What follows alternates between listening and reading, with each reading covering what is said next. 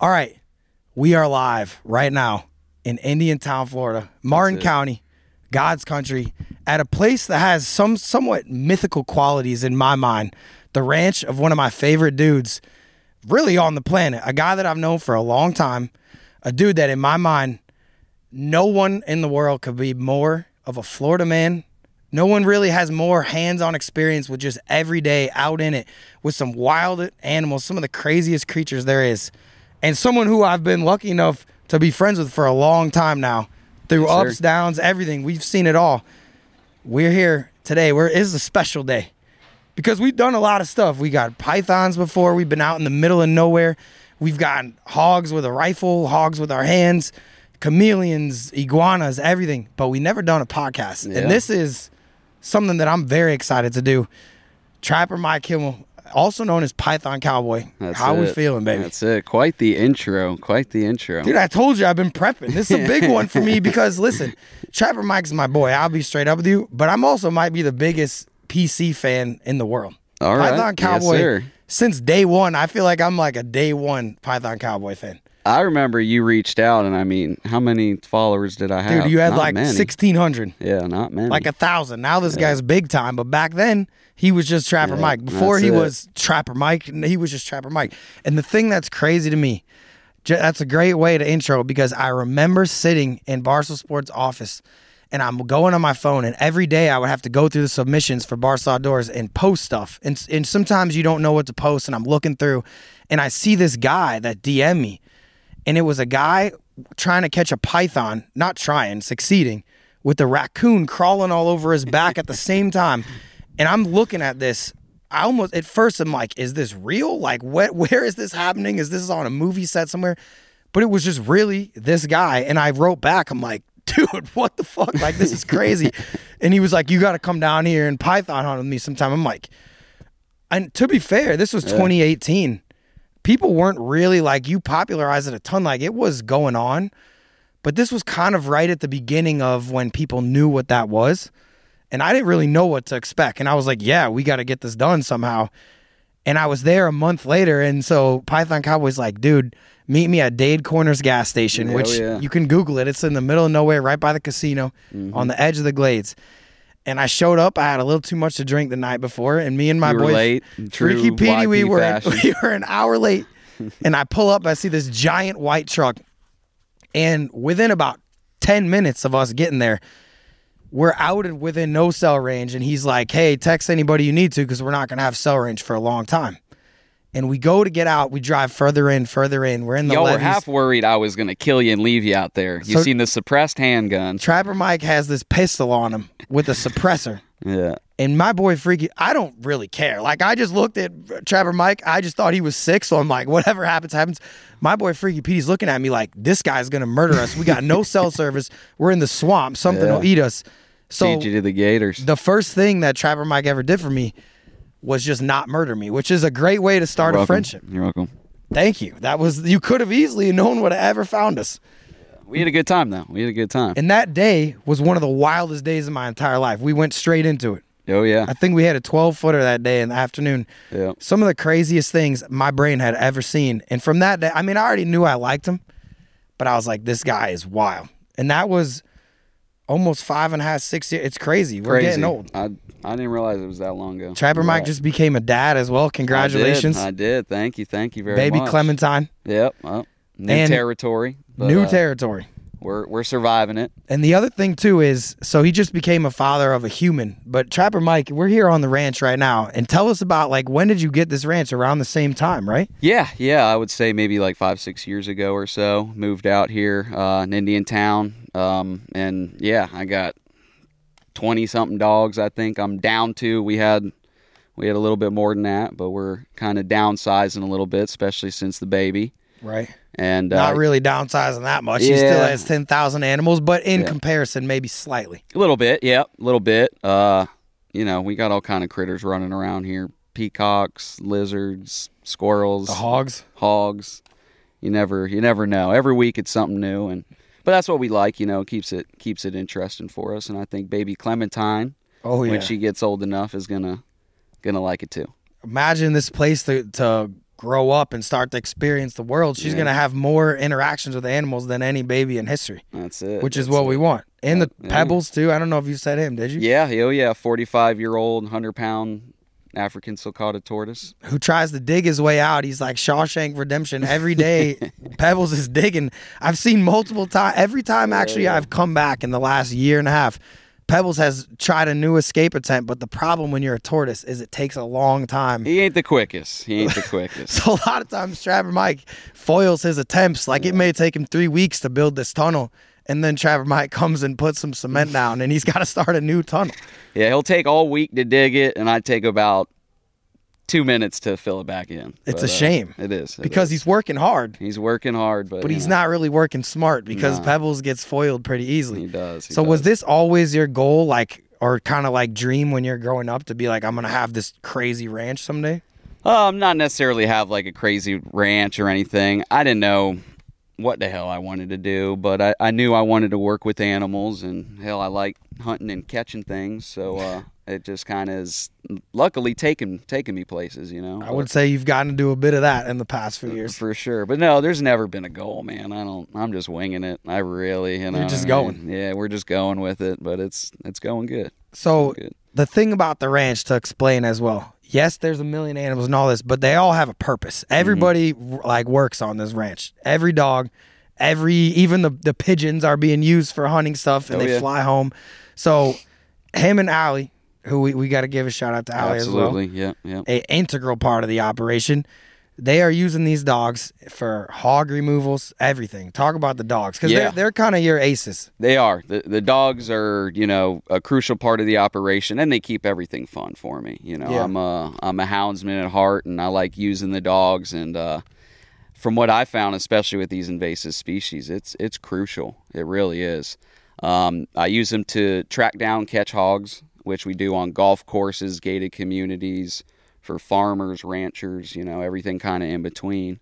And um, I even use the dogs to help me with iguana removals, Otto, Oh yeah, which some people have maybe seen on the internet. Uh, and catfish too. catfish, yeah, catfish is our iguana dog in training, and even Rogue is is a new one we've been training. Who, when I pulled up, had a squirrel was ripping it around. She just helped me uh, catch and remove a squirrel that was breaking into our pigeon enclosure, stealing stealing our feed. if you're if you're trying to break into a place and you're an animal, this might be Yeah, the worst a- place. It's a bad move for You sure. You ain't gonna get away with no, it here. No, for sure. So yeah, we took him out, and Rogue helped me with that, and it is, you know, squirrels, even raccoons become a problem down here. They are Oh, yeah. native, but um, you know, too many of them in the area, you can have health issues and different things like that. So a lot of these communities also pay me to remove those, and um, you know, the dogs dogs can help with everything. I've even shown how uh, my lead hog dog Moose helps me with the pythons now.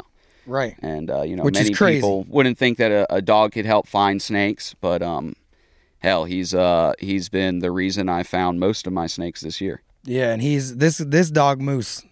It's hard to describe. This thing's supernatural. And Moose is a black blackmouth cur Blackmouth cur, yep. who I met when he was kind of a puppy. He was very young. Yeah, yeah, oh yeah. and now he's like the veteran of the ranch. But this guy Yeah. Moose, he might as well be a human. Actually, probably that's insulting to him because I seen him go out in the pitch dark and catch a hog. I don't even know how he didn't run into a tree. He's running probably what twenty something miles an hour Oh, yeah, straight through palmettos. Yeah. It's yeah. amazing, and that's like probably your number one guy. Yeah, that's my. I always say my lead dog. He um he's my lead hog dog, and hell, before Otto and the other iguana dogs, he would help me with the lizards and stuff. He's not much for a retriever like them, but he would definitely catch one and Oh yeah. take it out if I needed to. So. Is there anything that you think Moose couldn't catch? Like, what do you think his limit is? Like a black bear?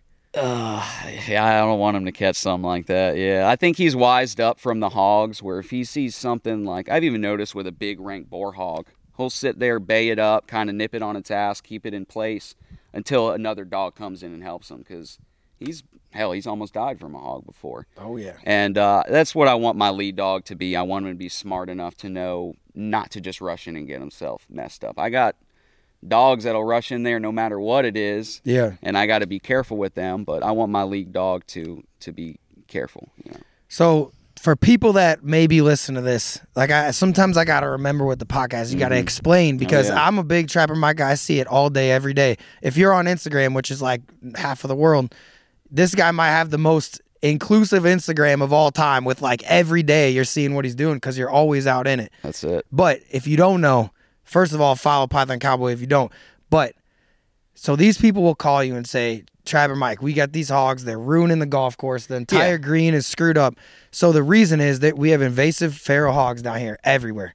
But you can't just go out and they're very smart. So it's hard to do. They're very smart. They're extremely destructive. They cost our state millions in every year, and, and not only that, they they have negative effects on our native wildlife and our native ecosystems. They destroy the landscape when they root for bugs and and uh, vegetation in the ground. Um, destroy the land like like a uh, a machine came through and tilled it up. It really is crazy. It is. It's it's terrible. We see it all the time out on these cattle ranches and the fa- and these farms where I mean these ranchers they don't know what to do after these hogs come through. It's they can't drive on it. They can't use it for anything. The cows go out there break a leg. Yeah. It's um you know it's it's not a good thing. And aside from that, they're putting pressure on our native wildlife that's already struggling. So um, it's very important that we we keep them at a low level, manage them, get them out of our ecosystems, and especially our neighborhoods uh, when we can. And that's why a lot of these gated communities and, and golf courses do call me because it's you know they'll destroy people's yawns lawns. These these old ladies they. Dude, I've had these old ladies literally crying to me. Oh, yeah. Which you know they they don't understand the hogs aren't going to run them down and gore them. Um, but in their mind, they, they think they are. They're scared to, to go out in their backyard. They're scared to go walk their little dog. Well, the hogs are like, so they, they're not going to gun someone down and like Yeah. mess them up. But You corner one, it'll fuck you up for sure. oh, they are some sure. of the most violent, dangerous creatures I got in the entire I got country. multiple buddies that have been sliced by hogs. I mean, I got a buddy uh, who's uh, Jared Busby. Shout out Bird Dog Busby there. He's got a, a hog slice his whole forearm. Yeah. I mean, just like gnarly. That's what Manny Puig told me Um, the other day that he's wrangled everything gators, everything tiger sharks, makos. He's caught in my hand. The the closest he's been to getting killed was a hog sliced his No, entire yeah. arm open and he almost bled out. It's no joke. So they have these cutters on the side of their face that razor like sharp.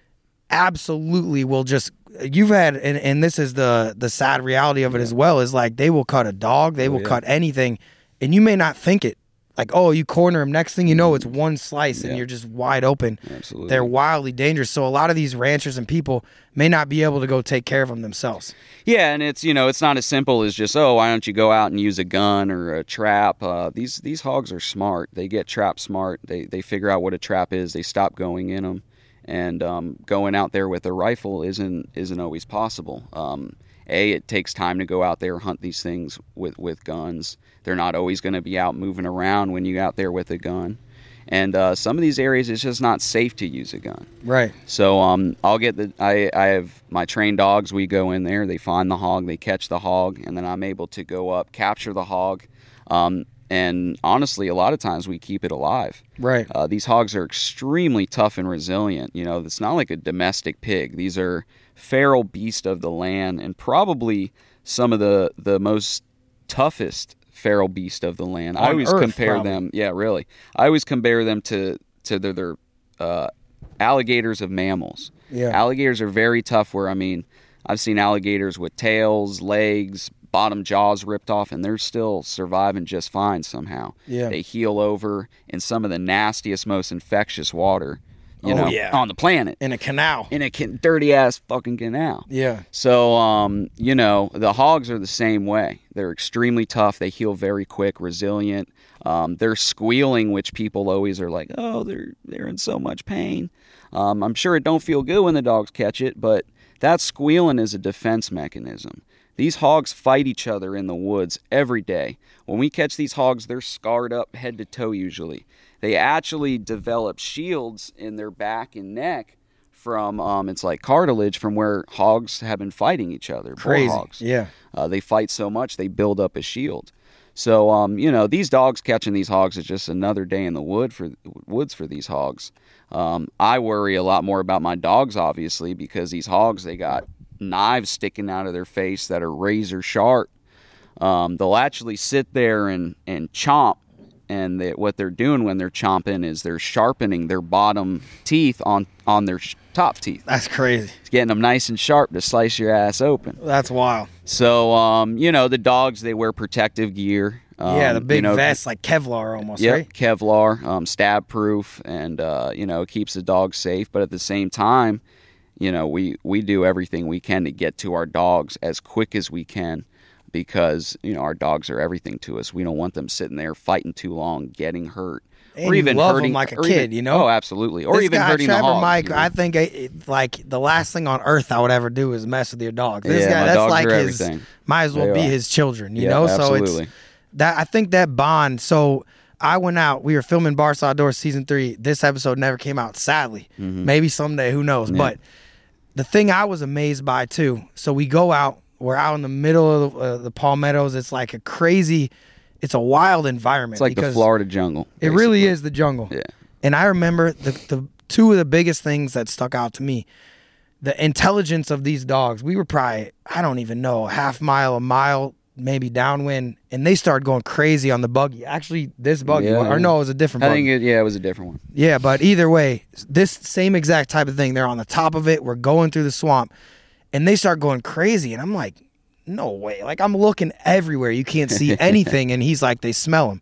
And I'm like, I don't know. I wasn't doubting it, but I'm like, come on, really? Yeah, yeah. And sure enough, the dog. We get around the bend, and sure enough, there's hogs way across the swamp. And not only their intelligence for that, the way that they interacted with you, like Mike will be like talking to them with, or not even within earshot, buzz them one time and mm-hmm. they come back or they know what to do with their collars. They'll have like communication. So if they get two buzzes, they might come back. He, he knows how to talk to them through the thing.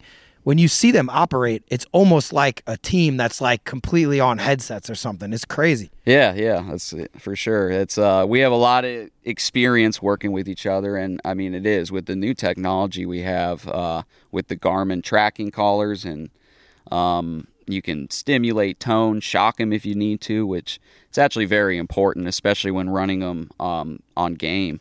Uh, it's actually Florida state law now that if you're on public land hunting with your dogs, you need to have these collars on. because they might get too near a highway or Exactly. gators or something, and he can call them back. It's crazy the or way. if they get on an animal that you know you don't you're you don't want to hunt or hell in that season you're not allowed to be hunting you need to be able to correct your dogs which Right. thankfully my dogs we've worked with them enough where they they very very rarely get on anything they're not supposed to um, the only exceptions maybe if they come across something they've never seen you know Right. florida you never know you we're gonna- never know. we went out. We were seeing all sorts of stuff, Yeah. especially in the night vision. I'm like, you don't know where you're at. It's crazy. I saw stuff today. I was driving here to see emus on the side of the road, like in the in the ranches and stuff. yeah yeah I've driven through. I think it was like uh, there's ostriches. Like there will be random places Yeah, we where got something. zebras out here all kind of stuff and you never know if something gets out of someone's land and you're hunting it. it's happened and moose many might times. be on a zebra, so you never know. It's happened many times, yeah. And That's think- why uh, out here in Okeechobee, we, we got red stag roaming around. We got axis bucks, axis deer roaming around. Yeah. And it is from these game ranches where they, they get loose or hurricanes, whatever. And it's just Florida, man. Like that, you don't know what's gonna happen in Florida. So the other thing I think that's cool too is like, for you, right? Every everyone has dogs in the world across the whole world. It's like dogs can be living in Manhattan in someone's apartment, like riding in their purse.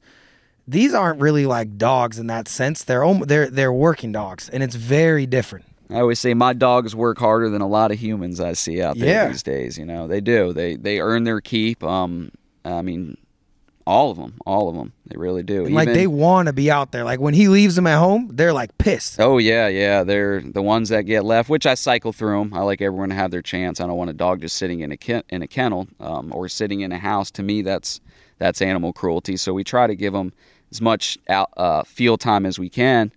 And uh, yeah, they they want to go big time. I mean, Yeah. that, that's what they live for. That's absolutely what they live for. And uh, I mean, hell, even the the tortoise has a job, you know, or Oh, yeah. Fat Boy the lizard. I take him with I Forgot me. about him. We didn't even talk about Fat Boy. Yeah, I just really just took uh uh Fat Boy, which he's a white throat monitor I caught in Hobe Sound. Um, he's huge. about six foot long. I just took him to a, a bachelorette party. I saw that. Yeah. What the hell was going on with that? Trapper Mike's doing yeah, doing it all, son. Listen, I didn't Yeah. really think when I met you you'd be getting into that, but you never know what Trapper Mike might get into. What happened Hey, with the know, bachelorette the, party? the money's right. I'm there. So Uh, dude, I mean, how did that? Like, how did they even come in contact with you? That's kind of not in the job description yeah. normally. So um, uh, it was an email we got to to uh, the email I normally get where I, I book like guided hunts and stuff, which pythoncowboyhunts at gmail.com, by the way. This guy's booked up every day, so you got to book him up. man. Um, Yeah, book book quick. But yeah, so they sent an email to that, and you know, I got um, a buddy's sister, Chris. Who I don't know if you met Chris. We I uh, think I when did. we went hog hunting, it was his place. yeah, yeah, yeah. I met him. So his sister answers all my emails and helps me with everything kind of now. And uh, she called me up. She's like, "I got, I got a good one for you." and we always get some weird emails, you know, but this was definitely up there.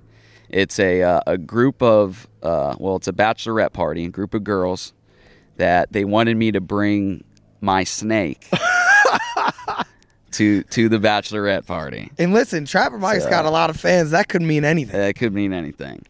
Um, you know, they're they wanted a snake. They didn't. They weren't asking for anything suspicious. You know, I don't know. but uh, uh, they did have tip tip money ready. They did have a bunch of ones. So you know. Was it Daytona who got the call? Yeah, yeah. We took Daytona. I took uh, Fat Boy, and I took a couple little smaller ball pythons I have. Was there any sort of tipping going on uh, on Daytona, like with the G string, like getting tucked in there? Like, what was the scene? I kept a close eye. I kept a close eye. what was Allie's response when this email comes through? Yeah, Allie was Allie was okay with it, but you know she uh she said don't let me catch you doing anything funny. Her and, her and Clementine would have put the old X on me. Trapper there. Mike, see, he's a, a changed man now. He's a father. That's you know, it, it's like he can't it, be going know. and doing crazy stuff. That's it. You ever get crazy DMs? I do, I do. I get all kind of stuff. What's like the wild? Because I always see back when I first met you, Trapper Mike would post. Re, I'm doing research with like someone be like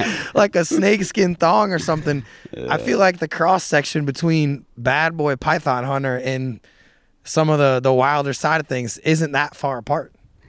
I've gotten some some funny DMs, some funny pictures and videos, even. Really? Oh yeah, oh yeah. Um, I got a couple that, I mean, every week, every couple days, it's just nonstop. Oh, they're And persistent. Oh, persistent. It's not like I respond. Like here and there, where I'm going through my DMs, I'm just clicking. And Yeah. sometimes I will actually open, and I'm like, oh, here we go Right, again. right. It's gonna fire up, you know. That's wild. And uh, yeah, I guess you know it. It's not anything like that great to look at. If I'm That being- is the problem. A lot of times um, when you get crazy DMs, it's not the ones it's that you not want. what you really want.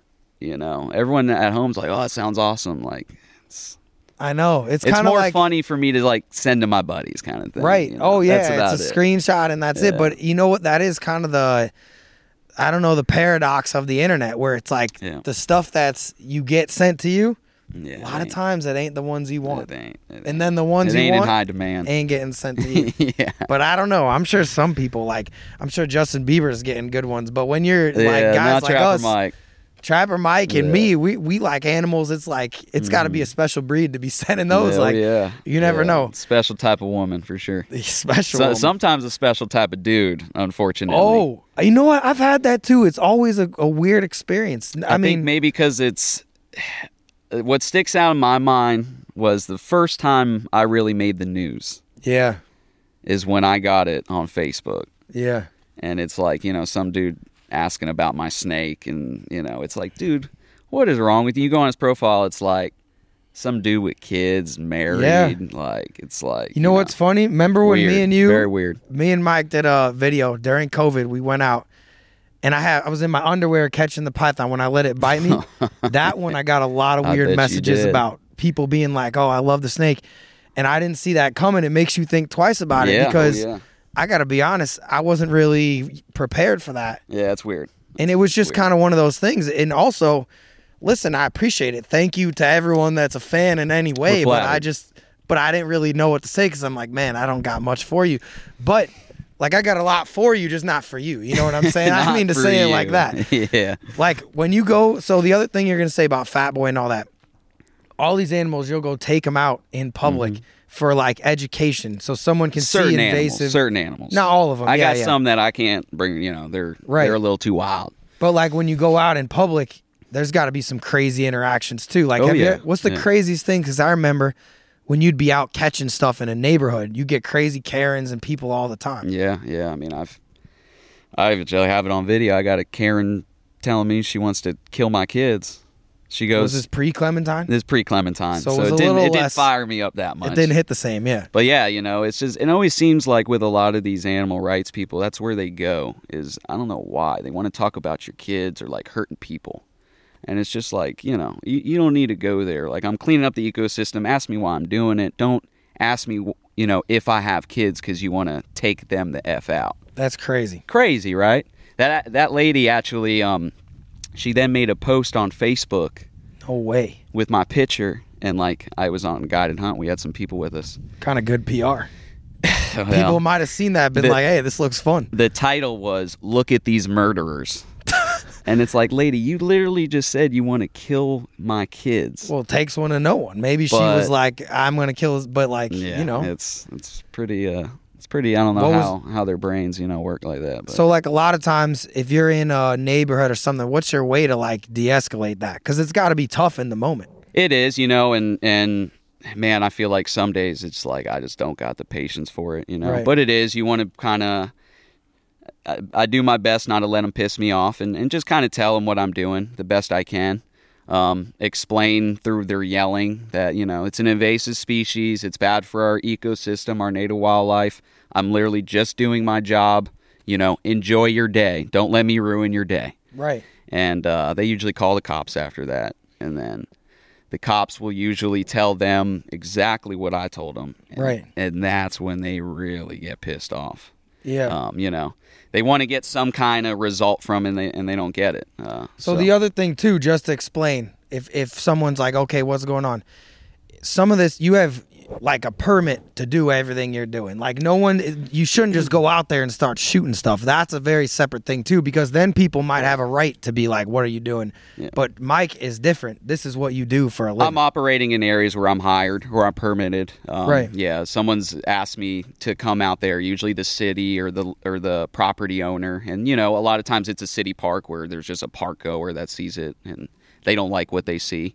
right. Um, but yeah, it's uh, it, it kind of comes with it. You know, anytime people see you doing anything with animals, they they want to get upset. And I feel like a lot of time, a lot of times these days, a lot of these people, they just want to get upset no matter what you're doing. Right. I've been out there with uh, a group of high school kids taking videos and pictures at this park of iguanas Yeah. um, for a school project, and I had some lady yelling at me for that. You know, right. so uh, it's just some people are miserable and want something to complain about. Yeah. Which is is never gonna go away. No, probably is only increasing. But Yeah. the thing I think that's interesting too is since you've kind of, I wouldn't. I mean, there's a lot of people doing it, so it's not just you, but it's like you're a huge face and name in all this. As you've rose to fame and prominence, I feel like there's been a lot more random people that see what you're doing and Oh, want to yeah. go do it. Does that make your job harder at all? Yeah, big time. Uh, big time. I've been out uh, on the canal doing my job, and I got a homeowner coming out screaming at me because the day before someone shot his window out. And it's like, buddy, that wasn't me. You know, first of all, I'm not shooting them in people's yards. That's against Right. the law. Um, I'm shooting them in areas where I'm permitted through the city. And, um, you know, there's people out there shooting iguanas, leaving them lie, letting them rot. Oh, I saw. I was in West Palm recently. I went in a canal. There had to be 15 dead iguanas just laying Yeah, there, terrible. belly up, shot. I'm like, It's terrible. and I could see where. So like, it's tough too because some of these people might be pissed that the iguanas are eating their gardens or whatever.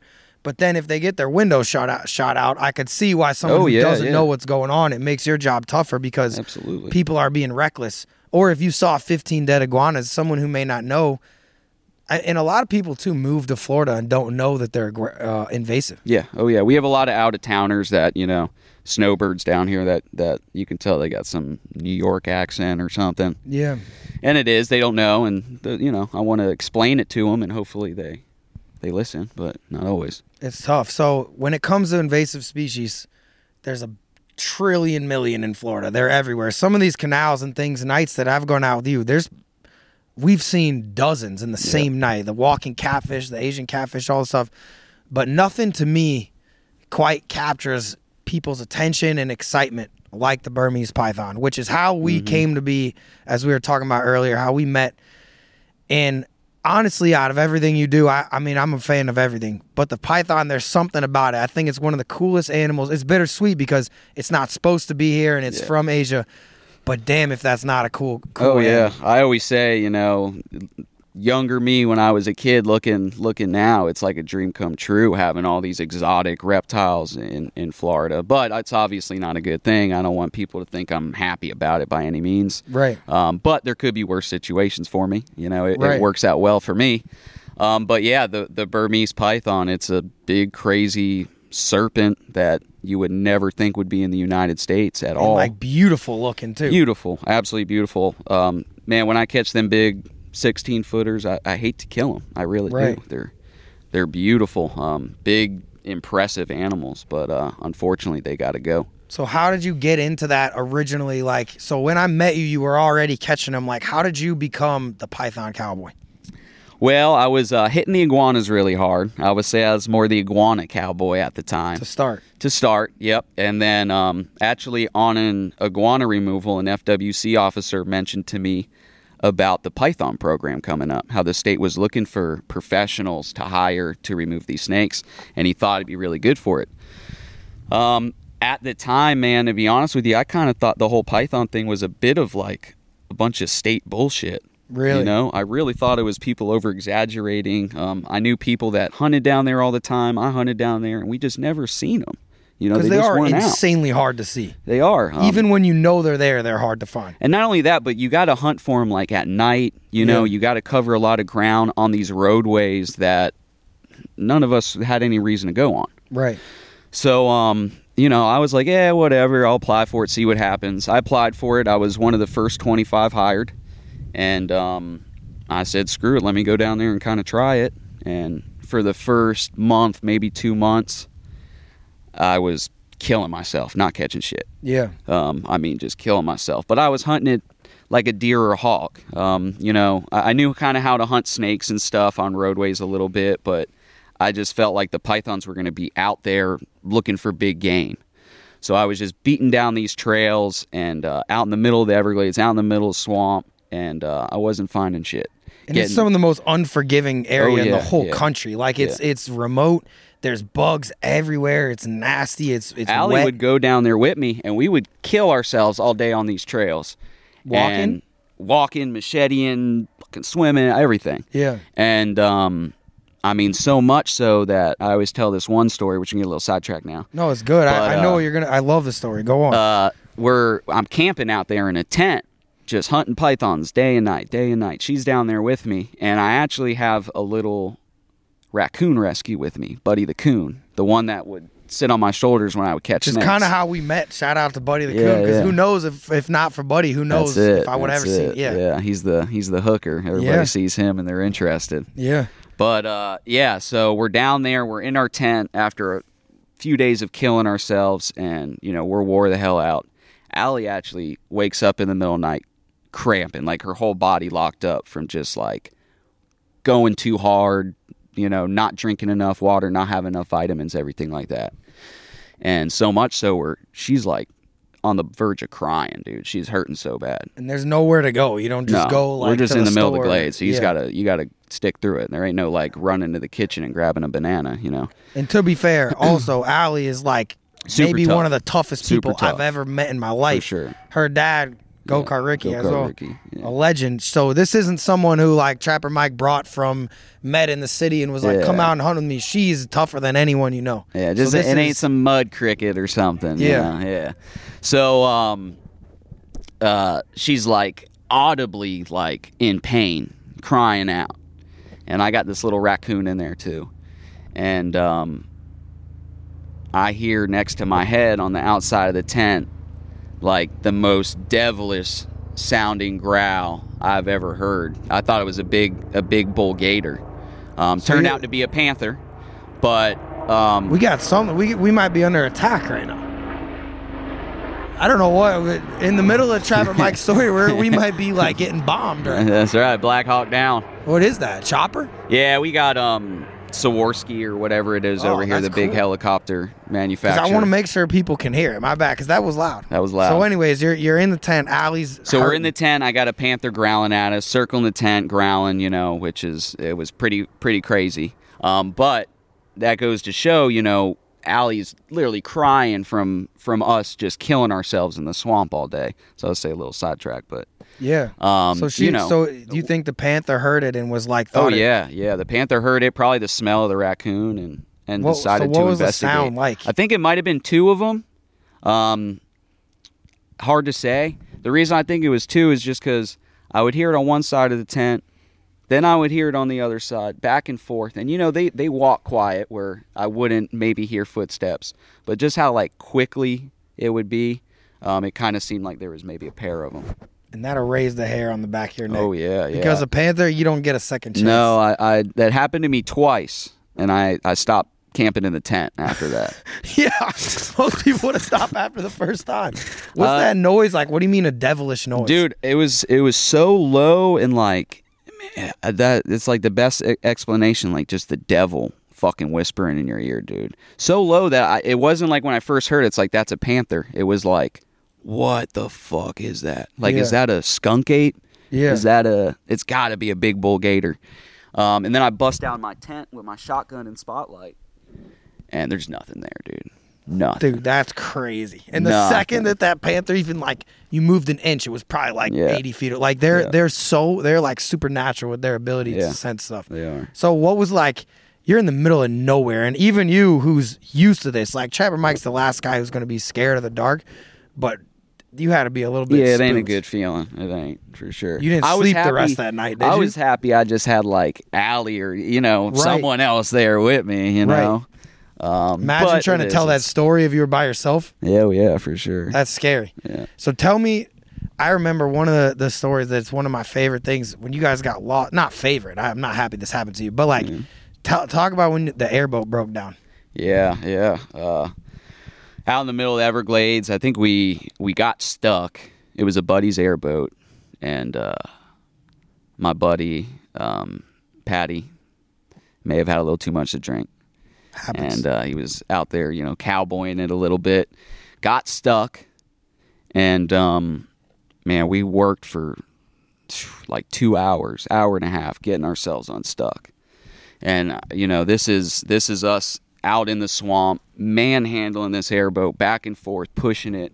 We're in sawgrass that's twice as tall as us. you don't know where you are. Oh no, dude, you're you're in a maze. Not even a maze. You're just in the middle of sawgrass and you're just cutting your own trails. It's brutal. And you could be going in the wrong direction, which is Wrong basically direction. death if you're. and you know it's what just I mean? boiling hot in there. You know, we we had no business to be in there. we were snake everywhere. hunting. Yeah, but there Snake could be gators. There could be anything. Know, there's all kind of stuff in there for sure. Yeah. And uh, you know, so we bust ass getting this thing unstuck. Start getting it finally to a trail where we can like start going again. Because we're just pushing it at this point. But the whole time we're pushing it, we're running that motor fucking just gunning it. Yeah. Um, we burned through all of our gas. All of it. Oh. Out what- of gas at this point. And what's that? And- what's that moment like when it goes? You're like, oh shit. Well, what was real bad about it was the whole time we were doing that, which we knew we were, but that we had to get ourselves to this trail, we're working further away from like the levee. So we're just going further and further out in the swamp. And then yeah, we lose we lose gas. We have no more gas. And that's when we realize we're totally fucked. We got to like swim Which swim is which is crawl not what you want to do. No, you don't. Like you don't even want to be in the airboat going the wrong way. You definitely don't want to be swimming not Yeah. knowing where to go. So we got we got to leave the airboat. You know, um, there's nothing you can do. You don't want to just spend the night out there because the next day you're just in the same In the position. same spot with less food, less water. Yeah, and, and nobody's really running out there really like that. So um, we start. I know where the levee is for the most part. I got spotty reception on my phone. I know when I get close enough, I'll start to get reception.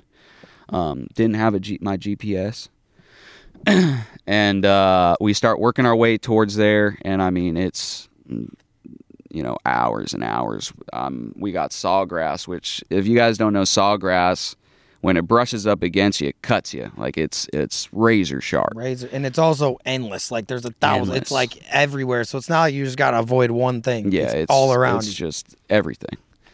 So I'm I'm in front with my shotgun, laying down sawgrass. I mean, my hands are just covered in blood. I'm covered in blood. You know, burning. It's terrible. Uh, we got gators, moccasins, all that fun stuff out there.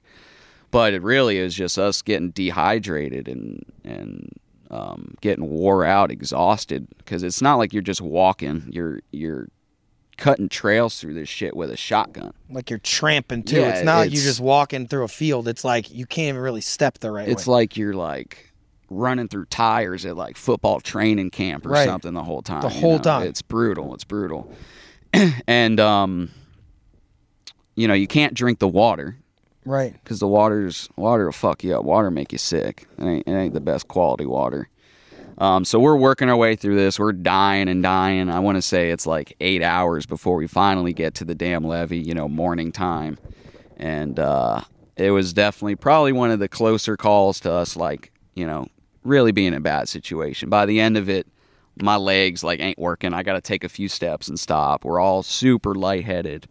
My main worries was that someone was going to black out, and then it's like I ain't to be able to carry you. you know? That's big toast. No, You're you can't done, carry him out. You can barely. It's hard enough to walk. Yeah, so it So was. what was that moment like when you got to the levee? Oh, dude, we're laying on the levee, kissing the levee, so happy. And uh, actually, where we came on the levee was not too far from my truck too. No way. So we got went down by my truck, got us a bunch of water, slept in the truck, and then later that day we we worried about getting the airboat, which we got a buddy uh, with a big bad badass tour boat to take us out there with Were some you a little bit and- like, like, man, I don't want to go back out yeah, in there. Like, yeah. I mean, you know, I, I we were anxious to get that thing out of there. Yeah. we were. It was like you know, we were wondering how we were gonna do it, how easy it was gonna go. It was like, let's get this the f over with. That's that's crazy though. Out of all the bad luck that you popped out kind of by the truck. Yeah, yeah, I know. and I Sometimes was- the swamp I was happy. provides, you know what I'm saying? That's it. The swamp was looking out. So. That's crazy. So that was one of the first things that I remember those stories that you told me about being stuck in the airboat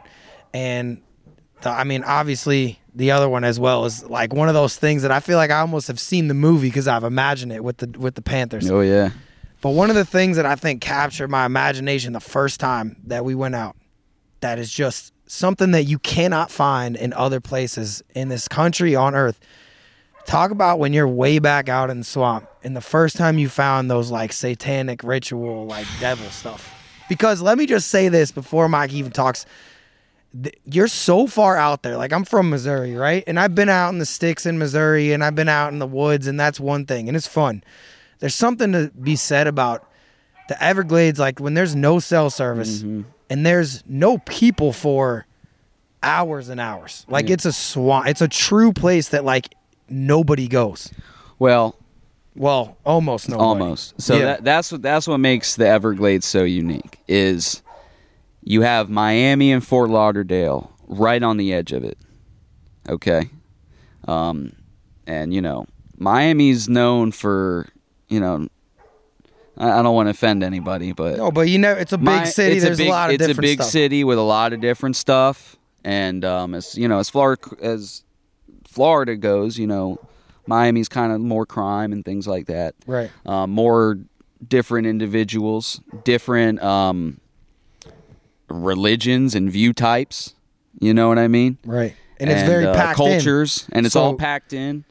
And um, then you have the Everglades right on the edge of it, which is 1.5 million acres of impenetrable swamp, That where no one is checking on or no, no, one's it's like- checking on, and things can disappear very easily, right? Or you can go out there and do stuff that you can't do in Miami right. and people go out there and do it for sure. Um, I found all kind of stuff out there. I found you know dead dogs in trash bags, fresh off of dog fights. I Oh. found uh, vehicles dumped from car- crimes, still running, running out there for three days till it ran out of gas. Just like Which crazy is- stuff, you know. Which you don't want to know. Um, like when you think about where that was before that. Yeah. So, um, yeah, uh, I've come across different satanic rituals, Santeria, voodoo, all that kind of stuff. But the one that really stuck out was the one that made the news and the police investigated. And that was when I found um, all that satanic stuff. And it was a big satanic ritual, is what it was, and sacrifice um, at Aerojet.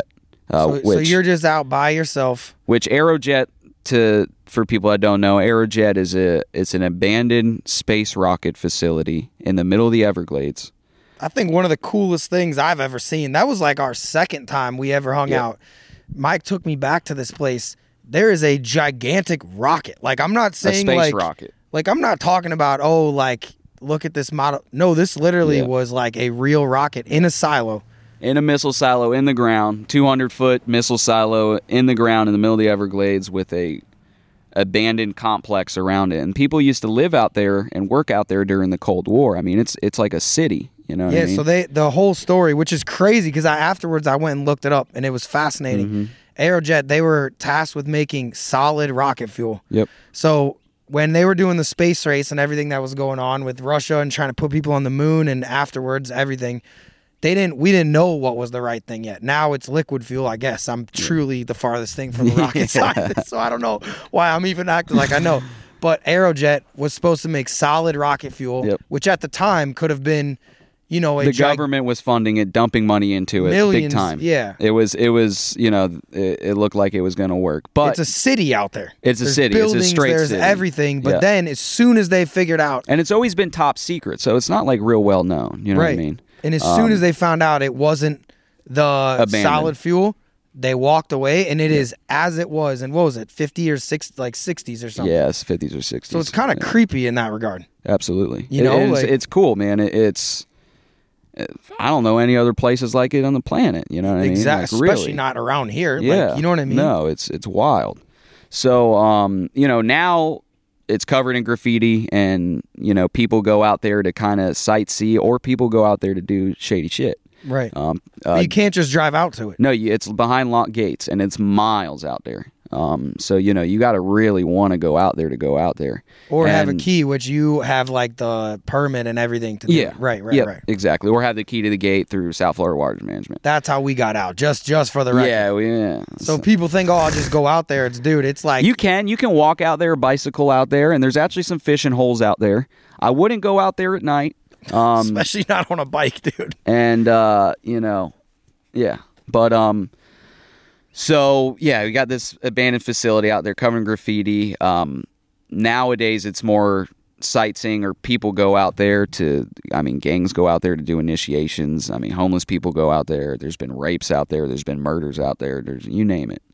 Um, when I was out there and found the satanic ritual, it um it was spread out, man. It was it was pretty pretty intricate. It was not just like some kids doing six six six on the wall and laughing about it. It was it was serious. Um, it was during the Easter moon, which you know I found all this out after the fact. Is I guess a, a hot time for satanic rituals and sacrifices. And That's something that not everyone has that on their calendar. yeah, like the, and, uh, Easter, I'm not uh, thinking about that, but the uh, spring break of uh, satanic rituals. They're like, this is the best time. yeah, it's pretty crazy. So you were by yourself. No, um, I was giving a guided tour. Oh man, I was giving a guided tour. And how was that? How'd you explain that one? You're like, hey, Yeah, so they, they like wanted to get the fuck out of there, but I, me, sure. I was like, let's check this out. And what did it consist of when you came out?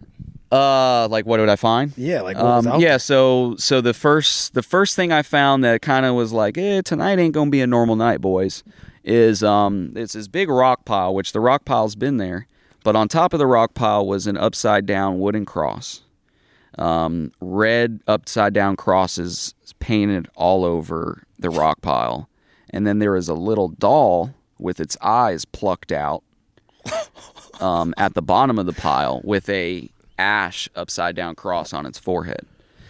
As I That had to be the moment where you're like, oh, what's going on? not right yet, not yet, Not yet? I'm like, well, I am. I'm like, what in the hell? I was like, I'm like, yeah, people are always doing funny shit out here, and I go and like pick up the doll, and it's got a a red scarlet snake. I think it was, maybe it was a corn snake, a red corn snake wrapped around its head, A alive, live one. a live one, just hanging out. And um, which I was like, oh shit, you know, it's kind of crazy. And as I pick it up, there's like a trail of blood on my hand. Dude. And I've caught a lot of snakes in my day. And I've never caught one except for this one that was bleeding out of its beehole. You're giving me the chills right now. So, you know, it, the snake's this big. Don't think they were doing funny stuff with the snake. They might have been. It sounds like they were doing something. The snake's know. like this big. It's a little scarlet snake.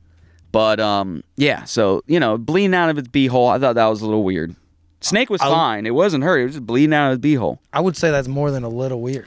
Um, a live snake just wrapped around the doll's head, hanging there. Kind of weird. So then I'm like, oh, this kind of fucking weird. And uh, then like as I turn around, I can see on the the asphalt there is like 50 foot a big spray paint like spray paint saying. And as I'm reading, I can tell it's Latin. That's bad. And uh, I don't know Latin really, and I don't really, but I can just tell you off the top.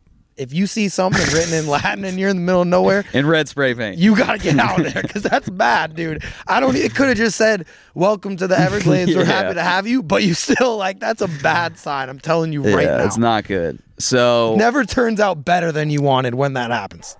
I was too far out, didn't have reception. I couldn't Google what the hell it said. I don't speak Latin. Nothing. We later translated it to he's watching, turn around, run, hide. Bro, you're giving me the creeps. right now. So good thing I didn't translate it while I was there, I guess. thank God. Yeah, it would have been a little What would you have done if you looked we up and it going. says that? We would have kept going. But so we keep, I got a shotgun, you know, I got all the good stuff we need. I got a Bro, a, in shotgun doesn't truck. matter when we're talking about the devil right now. He's watching you. There's snakes bleeding around. I don't know what you think you're gonna do with this shotgun. That sounds like like spirits and all. Like I don't know. We're not in the earthly realm at that point. I'm I'm blessed by the good Lord. So That's creepy. I got faith in the Lord to protect me. I mean, I don't know whoever wrote that. So it get, it gets Ugh. better. Yeah, that ain't the end of it. So we keep working our way further into the facility, and um, there's this one big building that I usually take people into when I'm doing a tour, just because it's like a big, creepy, crazy. I've building. been there, right? Yeah, Yeah. oh, yeah. And um, it's got like this big loading dock bay, and I mean, you know, there's satanic shit or everywhere we're looking. There really is. Because that's kind of classic graffiti. You know, you go out. You get well, no, gra- no, no. This is all new shit. Oh, oh. Because I mean, there is. I mean, yeah, there's old shit where people have done like six six or You're you saying know. that, yeah, like the high school kids. This was different. Yeah, no, this was, and and keep in mind, this is a place I regularly go, so like I could tell, like, Yeah. this has happened within the neck within the last 24 to 48 hours. Right. Um, so, you know, I'm seeing satanic shit everywhere. We go to the main building, and in the main room, there's like a 50 foot pentagram spray painted. In the middle of the pentagram is a three legged chair. I don't know why that just stuck out of my brain. I don't know if I've ever seen a three legged. A three legged chair. A stool? Well, no, it's a chair with one of the legs broke off. A three That's- a three legged chair. Out of all this stuff, that's one of the weirdest things. and a blood stain at the base of that chair. No, dude. Yeah. Um, and then, you know, on each wall of that room, there's upside down painted crosses and like different Latin sayings. And um, what Oof. really creeped me out more than anything was just outside that room, and which people are going to make fun of me for this. Just outside this room, and I didn't notice it until I felt like a doll grabbed my leg. I, I probably kicked it. I probably kicked it. But in that moment, dude, it felt like something grabbed my leg, and I looked down, and it's one of the dolls, like the one up there. Same thing. I'm different one. I'm sure. I hope. I don't know at this point. I don't know for sure at this point. Grabbed my leg, and I looked down, and you know, got his eyes plucked out the upside down cross With the ash, with that. which is creepier than like a marker. Oh yeah. And I'm like, oh, you know what the fuck. And when I look down, I'm kind of standing on it. It says the omen will follow. And dude, I, I just got chills even just saying that. And and after talking Oh, with with a, a buddy of mine who, who's down there and who's kind of he lives in Miami. He's more in tune to this kind of stuff. Yeah. He's like, dude, I pray to God you didn't touch anything. He's like that. What that means right there is that the omen, the spirit, will follow you for the rest of your life. And dude, I, am touching dolls. I'm touching snakes bleeding out of their ass. I'm I'm getting in there, son. Dude, I I'm like literally speechless. Dude, right for a couple days after that, I was like a little freaked out. Like now. couple you know. days. How about right then? Well, well, the, he didn't tell me till the next day when he seen it like on my Instagram. He's he called me. He's like, "Dude, I hope you didn't touch nothing." And I was like, like, oh yeah, no, I I was- didn't touch anything. I was like, I was touching everything, dude. I was like, I brought I brought the snake home with me, dude. no, you didn't. Yeah, Is I it fucking, here? Well, no, it was when I talked to him. I was down in the Everglades sleeping in my truck, and he's like, uh, I'm like, yeah, I got the snake in my truck. The bleeding snake. the bleeding corn snake. Yeah, because I was gonna save it for another tour and show the people. You could tell how much I wasn't really like that worried. He's like, dude, get rid of that fucking snake. I did. I I let it go. I was like, fuck that. Well, I gotta say this, dude, and I'm the biggest Trapper Mike fan in the world. I would never want you to be cursed, but you saw the first thing. I probably might not have kept going. Then he kept going to the the Latin phrase. I think I would have been out. So for you to get to the pentagram thing, I'm not gonna say you were asking for it Yeah, because I'm not bit. victim shaming here. I know people will be like, I'm I'm victim shaming Trapper Mike, but all right. dude, I think at some point I haven't had anything happen, dude. I've been nothing but blessed. The- I'm just saying. the saying. good Lord's got my back. I'm so. just saying. For you folks out there, don't don't let the devil and them demons scare you, son. Dude, I don't know. The fact that it happened within the 48 hours before, too. I would love to know what percentage of the population on Earth would have kept going after that first thing. 5%? I don't know if that's brave or stupid. I don't know. Dude, you could have been sacrificed. Got to finish the tour. Dude, you could have been sacrificed, man. Finish. So uh, yeah, I ain't done. Let me let me finish my story. You're not done. No. So, you know, we see all this stuff. We find all kind of crazy stuff. Um, you know, a, a little girl's gown stapled, What? to, nailed to the wall, and it says she was only nine. We sacrificed her to the devil. I'm assuming it was red spray paint, but it, they made it look like it was bloody. Um, Dude, how was that not in the top three of the creepiest things to start? That might be the craziest thing you've said. so you know, all kind of shit, right? So we work our way through that. Um, I start working our way out of there. We're like, what a night, boys, right? We're working our way out, and keep keep in mind, nobody comes out here. Like I never, I've never once in my life been out there and like there's another snake hunter or like nothing. Like it does. It's not even. Dude, there it- was no. When we went out there, it's like you feel like you're on another planet. yeah, for even s- snake hunting, it's not a real popular spot. Yeah. So we're working our way out, and I see on the side of the road a bouncing light, like a flashlight, like walking on the side of the road in the middle of the motherfucking Everglades. Um, and I'm like, that's weird, dude. I'm like, this is weird, boys. You're in the truck, though. I'm in the truck. which we're is good. cruising. So I get, you know, I got my little pistol just in case. The one that almost could have taken me out. that could have, but didn't. So I got my pistol in my hand, like ready. I'm cruising. I got my window down. Um, as I'm kind of getting to this flashlight, and I'm kind of starting to pass it, I hear Mike. I'm like, oh, I'm definitely shooting this dude. Like, what is going on? He's like, Trapper Mike. And I'm like, yeah. The kid's a little closer. I could see him better now. It's some fucking dude. Turns out he follows my Instagram No. he's seen I've been hunting out at Aerojet. So he decided to walk out there and try to catch some snakes. He's walking. Walking, dude. The same night? Same night. Same night. So I'm like, dude, I almost just shot your ass, first of all. Second of all, we just found some crazy shit back there. Like, you know, be careful. Did you let him in the truck or how? What? No, I told him what the deal was back there, and I was like, good luck, you know? Because that's a tough one. Because number one, this guy's prime candidate to get sacrificed if he keeps Yeah, well, he, he was fine. I'm not, you know. And, I don't know if he was fine. We just got Satan out there. Number Yeah, two, but- though, you don't want to let him in the truck because he might Yeah, kill well, I definitely ain't letting him in the truck. I don't know this dude from Adam. You know what I right, mean? right. But at the same time, he didn't seem like he was, you know, he was fine. He's just going out snake hunting, whatever. I thought it was kind of weird. I'm like, you know, okay, you know, but wh- whatever. Um, so I told him what I found back there. I'm like, you may or may not want to go back there. You know, I'm fine. I didn't die. You're, you're okay. Just be careful. Which is a good point. Yeah, you know, whatever. Um, You should have not told him. Imagine been like, dude, we just found 12 pythons up in that facility, man. You gotta check it out. He would have been shitting his pants, dude. We should have had. You should have left the camera up there. you know, shit. You know what I mean? Imagine. Maybe uh, the the crazy thing is, I wish someone could add video of you walking up on it.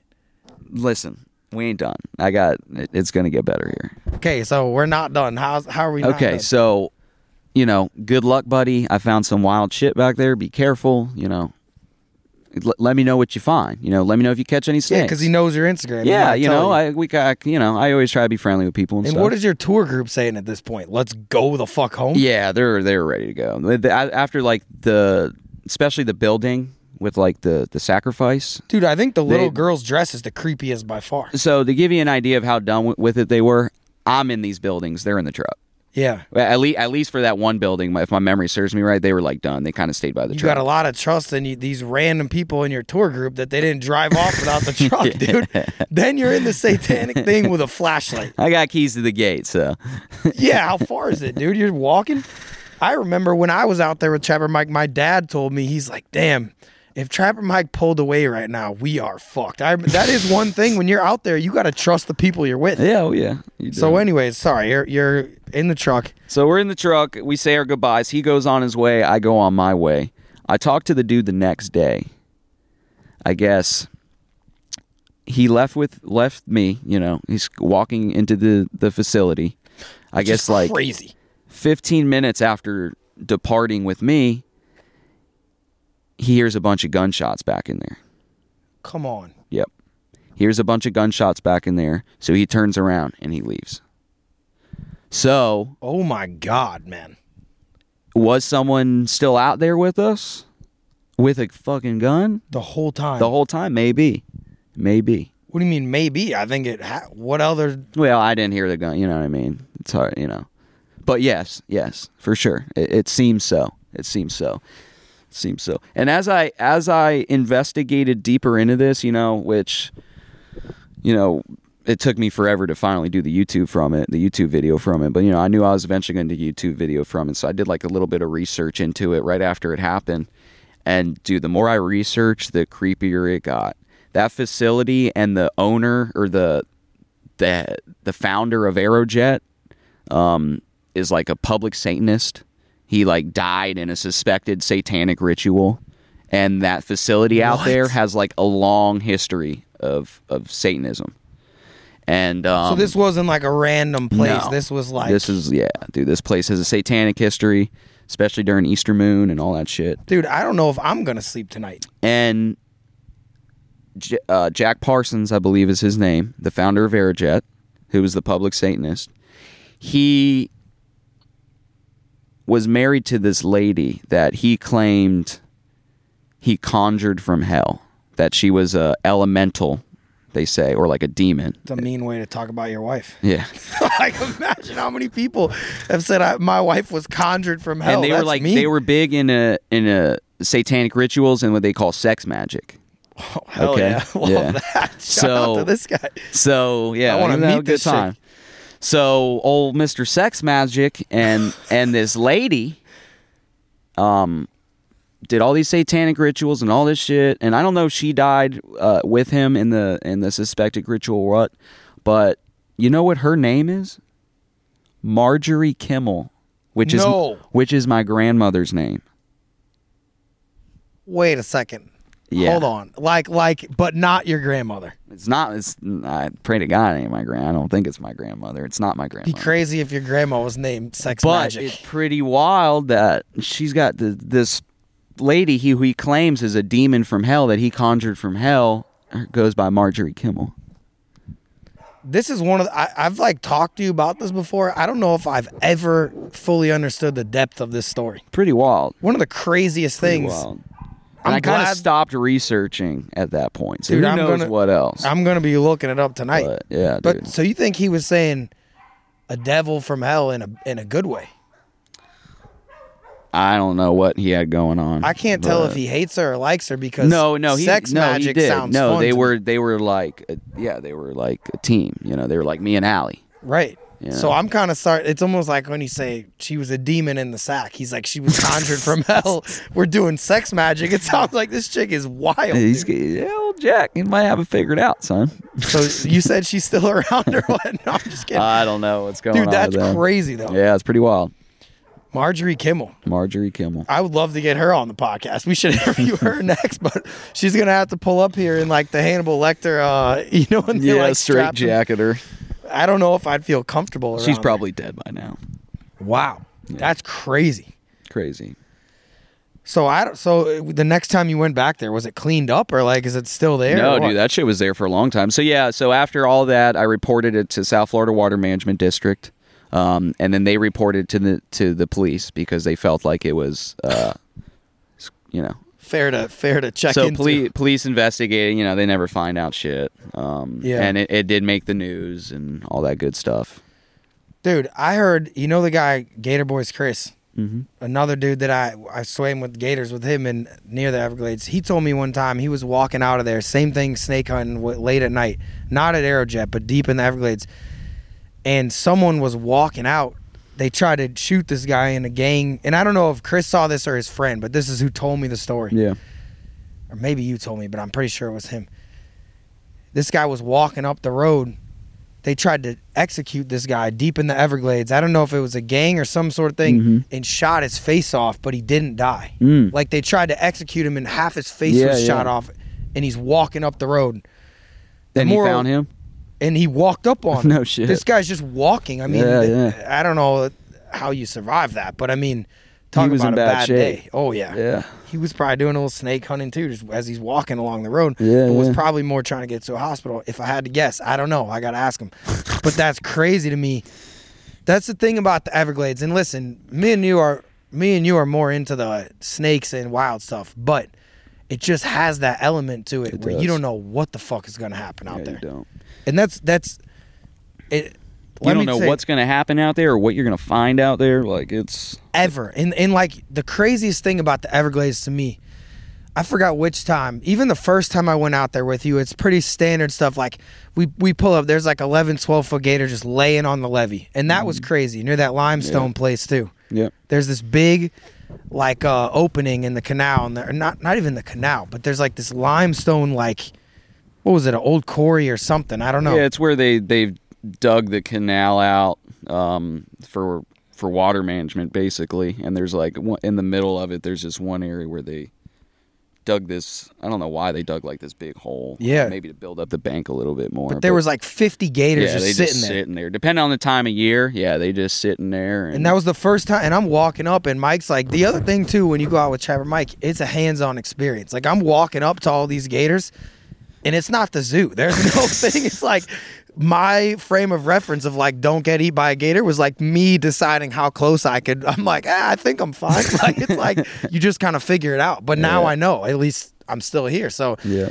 that was crazy. But then as we went out, another time we go out, and we we saw this heron. Remember, and the snake is wrapped around its bill, and it's Oh, trying to kill the snake, and the snake's biting it on the face. And we just pulled up, like anything that you could imagine. National Geographic. You never know Yeah. what you're gonna see. It is truly like to me the wildest place, at least in America. Yeah. I know Montana's crazy and a lot of that stuff too, and I love all that. The desert's crazy. But the thing about Florida to me is because there's all these invasive species, dude, And just the swamp, man. The the swamp, swamp, has that element to it where there's water, there's land, there's a, Yeah. you could find a panther circling you, you could find a 15 foot gator, you Shit, could a find a bear even. A, bear. Trapper Mike, and we got to get into this in a second. The the 17 footer. There's no telling what might be out there, Mm-hmm. and that's the thing to me that I think is so crazy, because when I've been out there with you, like um Aerojet, like I'm trying to think. I was about to say something else, but it's like that element of you don't know. One time we were out there, we hear stuff by the truck. Someone was canoeing in the middle of nowhere. At first, I remember Trapper Mike was like, "I'm gonna have to shoot someone." Like we're coming back. oh, this is what I was gonna say. So on Aerojet, the first time I went out, I took my boy Freaky Petey, and the episode got a million views on uh, Barstool Outdoors, 1.3 or something now. It's crazy. And this was my boy yeah. Freaky Petey, never picked up. I took the camera from stool scenes at Barstool out of the closet and I snuck it down. I got this shit in the middle of the Everglades. This thing's like five grand. Loud Sean, Dave, and them did not, definitely did not know I had this camera out in the middle of nowhere. But the episode got a million views, so fuck it. Hell yeah. The second time I went out, I went back. I was staying in the Keys with my family on Christmas break. I told my parents, I'm like, you guys got to see this shit because it was the coolest thing I'd ever seen. I come out with my dad and my mom. My, they're from Chesterfield, Missouri, and I love my dad more than anything. I wouldn't say he's on Trapper Mike's level as like a Gladesman. We'll just say that he likes chilling. He likes he likes the country, but he's not Yeah. exactly Yeah, yeah. you know, I take them out there. It's my mom and dad. My mom is holding the camera. On the episode, they got a million views. Crazy.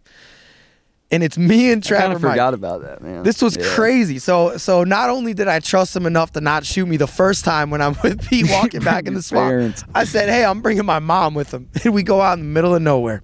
So we go out to Aerojet, which was insane We brought because them the Aerojet. oh yeah, because the craziest thing is my dad's a big space or like you know flight and like planes and space guy. And I'm like, Dad, we're gonna go to this place. Trapper Mike said there's this rocket. I didn't know what to expect. So this was one of the funniest things when I say Trapper Mike has a hands-on experience. So we get out before we'd seen the rocket, and my mom is holding the camera. She's fifty something years old, whatever. Nice lady from Missouri, but not. She's in like, like she's not in like a swamp mentality. So we're walking out there, and I remember the first time we go into this facility. It's creepy. It's abandoned and I'm sitting there, and Trapper Mike gets a 12 gauge out of the truck, and it's like loaded. Like he gives it to me. I don't even know if the safety was on, and he hands it to me.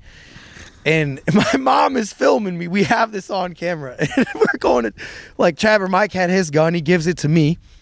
We're in the middle of nowhere, and we're walking into a pitch black abandoned facility, and he was like, "Here you go, man. Like, uh, if you see anyone back there, like." Just blast them. Like you're like if someone's fucking like if you get in a jam, here's the thing, like the safety's right here, and I'm looking at him. And granted, this was only my second time. Now I wouldn't even blink. But I look at him, I thought he's joking at first. We start walking back in there. He's dead serious. And I'm like looking at I got my mom filming. I'm walking back and she's looking at me. I'm like, I think I'm like sitting here. I'm like, dude, I didn't know I was potentially gonna shoot a human tonight. like, what are we talking about? And I mm. asked him, and he's like, "Yeah, like, you know what I mean? You're like, dude, if someone and true enough, Never know like, out there. dude, you never know if someone's like walking up on you or whoever was Yeah. out there, the satanic ritual. Yeah. And I remember holding that shotgun, walking through the dark. I'm like, God damn, I might have to shoot someone right now. That's that was, it. but that's when you're out with Trapper Mike. You never know. We're permitted to be out there, and they ain't. And if and also this is the other thing too that I remember my dad telling me. You might think, oh, like you guys being reckless, whatever.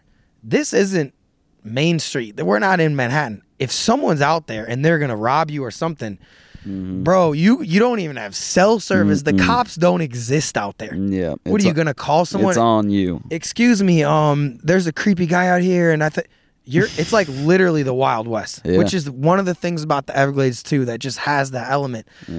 If someone ran up on us, it's literally whatever happens happens. yeah. And that element. That's the thing about Trapper Mike. When I say you're the real deal, and I'm, dude, I'm not sucking your dick. Like, I'll chirp him, I'll do whatever. But I just, I know it's the truth. Like, I I've been out it. there and it's crazy with you, man. I'm telling you, I never had a more raw experience than every time we go out together. And I, appreciate, That's that what I want it to be. That's what I because want it it's not be. a tour experience. It's not a tour guide where you're like going out on the airboat and you see a gator and you drive back home. No, it's like it's real, bro. That's it's it. the real. It ain't the same tour I give every day. It's every day something new. You, You know? might see a ritual. You might see like the the snake thing. It's like, dude, we didn't know that was gonna happen, and this heron is like fighting a snake, biting it in the face while it's trying to whip it and kill it Mm-hmm. with no warning, and then we just kept driving. it's crazy, dude. It is, man. You see some cool stuff out there. Stuff that I mean, you got to be out there to see. and that's the biggest thing to me is it's and people say this all the time it's just an accumulation so one of the things to me in the trapper mike story because i, I might be the biggest trapper mike historian because i've literally been watching every day since then. Yes, sir. the thing to me that's crazy was you were always good at the python stuff right? And and when i first went out with you that was your bread and butter. Mm-hmm. But as it got bigger and bigger the competition to be a python guy and all the people looking for it changed and Absolutely. differed and two of the biggest moments to me that I was proud of, because I remember, like, when you won the Python Bowl, Mm-hmm. which was the Super Bowl was in Miami, Yeah. and they were doing this Python Bowl, and I remember being like, if there was betting odds, I would have put a lot of money on. And that's been the biggest competition since. That was like the year. Yeah, because it was big. Everyone was talking about it. It kind of got to this fever pitch, and that was cool. Won that ATV. I don't know where it is. Yeah, it's it's it's out west at a buddy's place, but yeah. But the biggest thing to me, a moment I'll never forget, and I was actually here that day. I came and saw it in real life. Take me through the 17 footer and that whole thing because Trapper Mike's caught a lot of snakes in his life. Yep. But there's certain things, and you know, I was talking about Nick Stanczyk and his 757 swordfish. There's certain animals, like I caught a great white last year that I'm very That was proud of. sick. That was sick. And there's certain animals like me and you have seen a lot of different stuff, and everything's cool. Mhm. But there's certain events and animals that change your life, and I feel like that 17 footer was something that when we go back through the Trapper Mike story someday, definitely. it was a polarizing, like just amazing moment. So t- take me through that whole thing of like leading up to it. Had you ever caught anything close to that? Like, how did that happen? Yeah, so um I have. I've caught a, a big snake before. Um me and Wildman caught one together, a big a big one. Um and I caught some other big ones before, but you know, not not over 17 foot Right. and not the weight that she was and not the just fucking fire she had, you know. She Yeah. was she was a battle, dude. It was. And that that's that's what it's all about for me, really is. I you know, I like wrestling with these snakes and having a challenge and kind of gives me something more to be proud of kind of thing. So I was out hunting these islands and this was kind of I hadn't been hunting these islands very long. No one was really hunting these islands. This was a different area than like where you're normally on the roads or like the Honey Highway Yeah. or Aerojet. This is a different area. It's like We're mangrove out of the truck. and- We're we're in a little 14 foot john boat out in the middle of the Everglades, checking islands that you know people haven't been on for who knows how long if they've ever been on them. it's hard to get to them too. Yeah, it can be hard to get to them. Most of the ones I stick closer to the canal. I don't push it too, but you know the canal stretches way out there. Right. Um, but so I'm checking these islands, and I've been checking them for weeks. Uh, I found a couple big sheds, and it was just the right time of year where I knew there was going to be big females coming up on these islands looking to breed. Which is like summer. Um, no, it's like kind of like now, right, right about now. Yeah, yeah. Okay, Um, right now it's kind of breeding season, nesting season. Um, so I'm out there hunting these islands. It was actually hot as hell that day. Uh, the the kind of week before was a little bit cooler. It was a little bit better. Um, but I still was down there, so I still said screw it, go out and all that good stuff. And it was hotter that day. Um, and you know, I'm searching these islands, searching these islands, and I get up on this one island, working my way through the the maidencane, and I see the tail of an absolute monster. So You it was know. the tail first. The tail first, and I, you know, I'm out there looking for a big snake. I really am. Like this was Right. my goal was to find a monster snake. I Because really you found hundreds of pythons, Yeah. but there's something different about like it is. it's just a different beast. At It was like level. my goal at the time was to catch an absolute record breaker by myself is Right. what I wanted to do. And uh, you know, I'm looking at the back of this snake and I'm like, dude, this this might be that snake. This might be the record breaker. This might be, you know, the snake I'm looking for and you're by yourself. by myself. And um, I start working my way kind of along the snake without spooking it.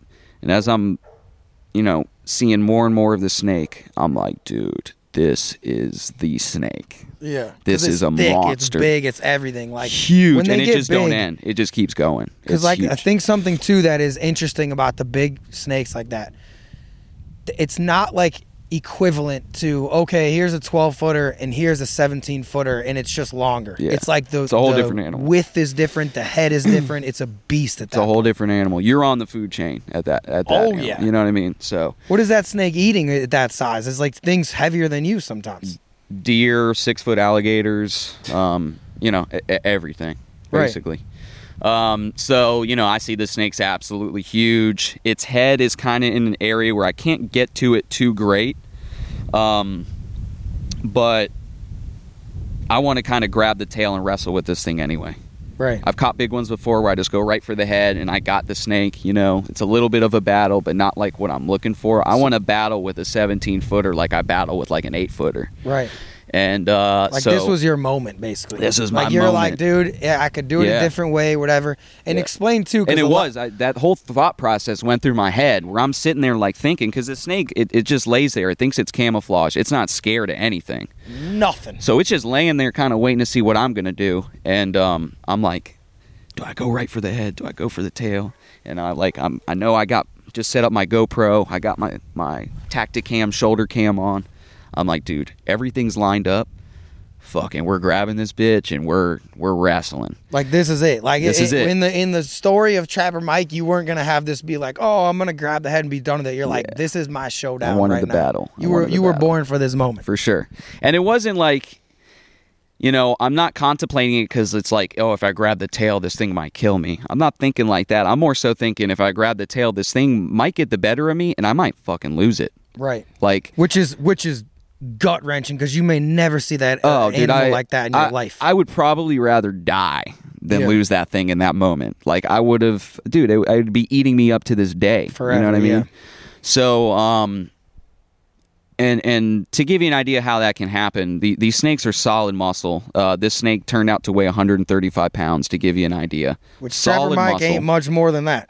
Dude, when I caught that snake, I was 135 pounds. So this is the So- same weight class. Yeah, same weight class, fair fight. Yeah. So there, it's all intertwined in this grass, and these big snakes are known for when you try to catch them by the tail, you can't get the head. They'll drag you into the swamp because there's just no stopping them when they get in those weeds. They'll overpower you, and you, you can't get the better of them. And 135 pounds for anyone that like to, to give you an ex- like how much of that is muscle 134 pounds like it's like it's the whole yeah, thing pretty is much muscle. the whole thing is muscle. It like really it's is. it's infinitely Yeah. stronger than any other type of thing if Yeah. you're like a hundred pound dog versus like i mean this snake Yeah. is like every movement that it has is a muscle so Yeah. it's like if you're trying to fight against it it has the better of you by a lot It does. It does. Um, you know, and it kind of in certain ways they're weak, but in certain ways they're the strongest thing. You know, there there ain't nothing you can do against them. Um, you know, just their body's kind of how it's built. Like you can uncoil them from the tail easily, but to grab them and pull them off you from the middle, it's, it's impossible. because that's how he eats is constricting Exactly. like and, and once it's on something Yeah. it's it's literally built to never let go Yeah. Oh yeah. It'll crush you and kill you and eat your ass. yeah So, um, you know, I'm figuring, okay, screw it. I'm going to go for the tail, and hopefully this thing don't drag me in the swamp, and I don't lose it. yeah Grab the tail, it immediately overpowers me, and I'm like, oh fuck. what like it whipped out or Yeah, it starts it, like I grab it, and it starts going towards the water, off the island, through the grass, taking me with it. And I'm like, oh shit, here we go, you know. And I knew the only way I wasn't going to lose this thing is if I got this snake to to start striking at me, to turn around and start like trying to fight with me, basically. because then at least that's a whole nother problem but at least he's there or He's she's there, and then I got a shot at its head. You know, Right. right, now the head's 17 foot that way. which and, and also if it gets to the water it's toast Done. I'm done. because you can't get it you're not gonna be able to what swim back No, like and, the- and it's just not. If it was just water, I would have it. But it's water with that sawgrass, and it it it uses its body to or its body to wrap in that sawgrass and actually pull you like leverage. You know, Right. It uses it as uh, leverage. But um, so it's making its way. I dig my heels into the damn limestone, and I'm able to just lean back as hard as I fucking can, and I I stop it. It's not moving anywhere. I'm not gaining on it none. I'm not bringing it out of the swamp, but it's not taking me into the swamp.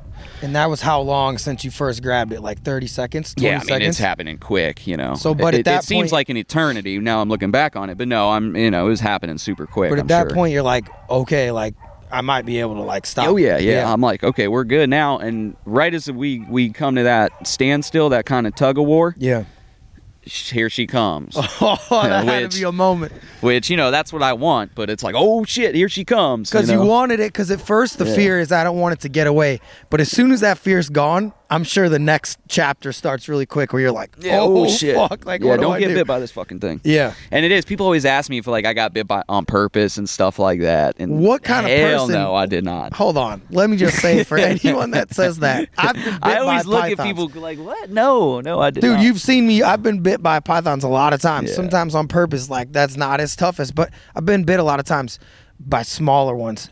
If anyone on this planet It is. would It's suggest would suggest that a 17 foot snake, dude, you got to be huffing paint or something. That's crazy, dude. the biggest balls. On You wouldn't even want to be in the same fucking football field as this thing. It will light you up. It is terrifying. I saw it dead and I was scared of it. Yeah. It's Yeah, huge, they're huge, huge. I mean, It's the head's, bigger than- the head's this big. You know? Its head is as big as your head, only it has fangs like this. It looks like the Alien vs Predator movie.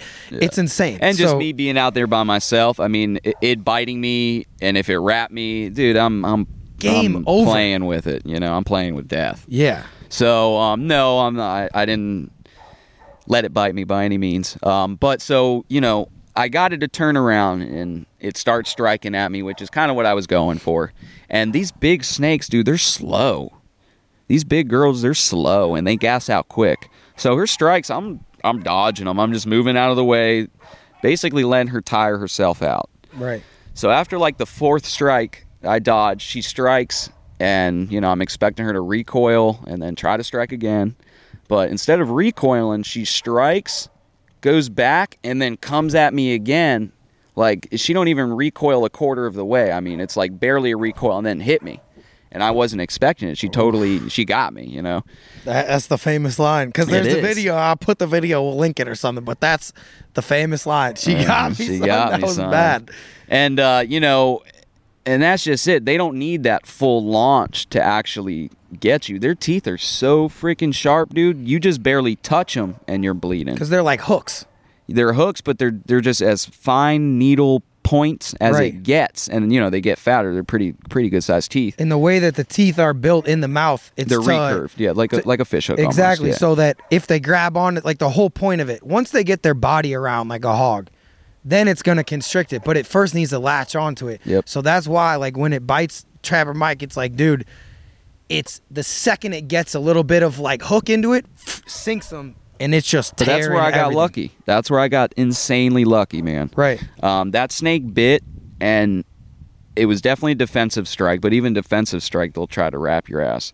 But it it struck and it it hit me, and I think because it it wasn't that full recoil, it didn't have like the full strength to maybe wrap me. I don't know what, but dude, it bit, and I I don't know if it came off right away or what, but I grabbed its head, and it didn't didn't try to roll me, didn't try to latch on me like a lot of them will. Uh, it was just a quick bite, and that gave me the chance to to grab it right by the head, Which was it. Boom. which was it. So as soon as it bit me, dude, I had it. You know that snake was mine at that point. I just gotta but not- now you're now you're leaking. out or bleed out. You know what I mean? Because I was. It got. It didn't get an artery, but it got two main veins coming off of my artery. So for for people that haven't seen the video yet, you're like spurting blood at this That's point. literally, yeah. When it bit me, like literally, you can't really see on the video, but it it was sprayed like four feet, three feet. It's So- pretty crazy. So if you get if you're bleeding in a normal sense, right, and and you're at home and you cut yourself cooking, that's bad, and you got to attend to it. Now picture you have a 17 foot snake, not only in your, Your hands, pounding a mile a minute. but not only yeah, you're pumping blood, Oh, but not only in your hands.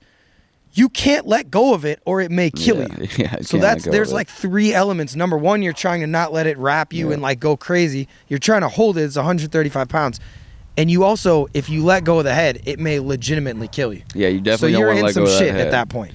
Yeah, for sure. But you know, like I said at that point, when I did have the head, it's like, okay, I I got her. She she fucked me up pretty good. Um, I mean, my arm instantly is like swollen goose egg on it, you Oh, know, yeah. because they do they they their teeth. There's so many of them, it just traumatizes your muscle. Yeah. my my whole arm was black and blue for like two weeks. But um, so it bit me. I got it, and um, I'm bleeding all over the place. Uh, the first th- thought that goes through my mind when I see all this blood spraying and I got this thing, I'm like, fuck, this video is going viral. Oh yeah. For sure. Oh yeah. but you got to live to see it. I just gotta live to upload it, son. Yeah. Did you ever think of putting the snake like you couldn't really find a better tourniquet than a python? Did you ever think about that? Like wrap it and Letting it like tie it. it together, and then your arm's good at that point. My my, you know, I wasn't worried about bleeding out. Um, I didn't. I didn't really, you know, it was cross my mind for sure. But my worry was more so blacking out, dude. I'm exerting, exerting, just just from blood loss and heat and Yeah. and exerting myself. Um, dude, halfway through wrestling that thing after it bit me, I could feel myself getting lightheaded. Really. Oh yeah, dude, 90 degrees out. I just lost, you know, I don't know how much blood. the a lot of adrenaline blood dump too had to be adrenaline absurd. dump. My heart's been pounding. Yeah. You know, um, just everything, and I'm exerting. And that was the main thing, especially when it bit me. It was like, all right, you know, stay cool. Like, don't don't fight too hard with it because every time I'm like squeezing, do blood's just spraying.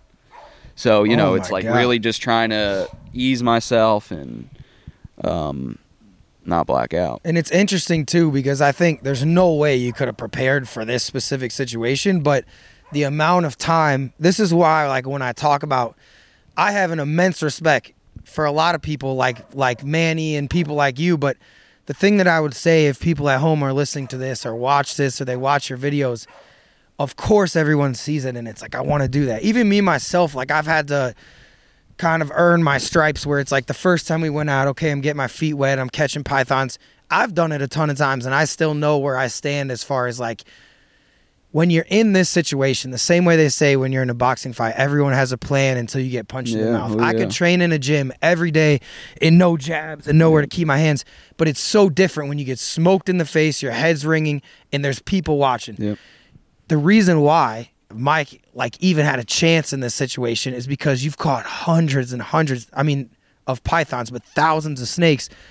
I think the fine line of being able to keep your cool in that situation, I don't think people realize the decades that go into it where Oh, it's like sure. in that moment it's so crazy how many things could have gone sideways. You know what I'm saying? And it's like if you didn't have years of like 10 footer, 13 footer, 8 footer repetitions, man, you might have passed out because it's like that's the Yeah. only way that someone like Mike is like dude, it's I just think it's fascinating the same way when you see someone like win the Stanley Cup or like, you know, like have a number 1 album. It's like the amount of things that go into that It's moment. a lot more than people see for sure. Right. And it's crazy It because is. someone might hear this and be like, wow, how lucky. It's like, dude, that mental ability to stay calm. It's also easy, like you know, everyone wants to do it, like you said, until you get like punched in the face. And and dude, I've seen it where people they're gung ho on it, and then they get even just bit by a smaller one or whatever, and they're just, all right, I'm done now. Yeah. like, that I'm done. I don't want to catch it anymore. When you're when when you're saying, "Oh, every time I'd move, it's spurting." I don't know a lot of people like I've cut myself with stuff. I've been bit by like a little shark one time, different things where your where your hand is bleed. Yeah. Once it starts going and you're out in it, you're by yourself. You Yeah. can't call someone, "Mom, like, you know, I'm Trapper No, Mike, I've just got bit by a snake." Yeah. dude, you got to fend for yourself at that point. So how did you like? What was your? You're just like, okay, this is this is crazy. This is everything I hoped for. Yeah. And now you're just trying to get it back to the truck.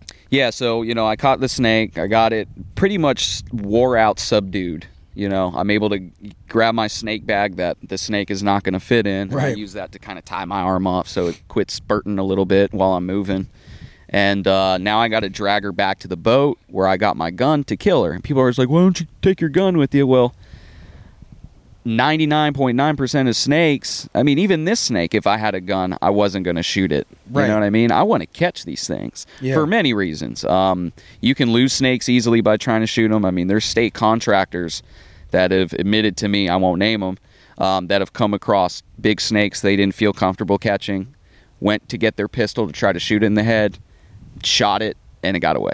Yeah. So that's one thing I was going to ask you earlier because I know a lot of people that the first question they say to you is they think you're trying to be like a hero or some sort of thing by Yeah. doing it by hand. Yep. That was one of my first questions when we went out. Mm-hmm. And Mike was like, dude, even if you shoot the snake in the head, these are prehistoric creatures that like They're very resilient. you could shoot them straight in the And head. just nerves will take it out in the swamp. Gone. and, you know, you might not find it. and it may not die. It may die and just be wasted, Yep.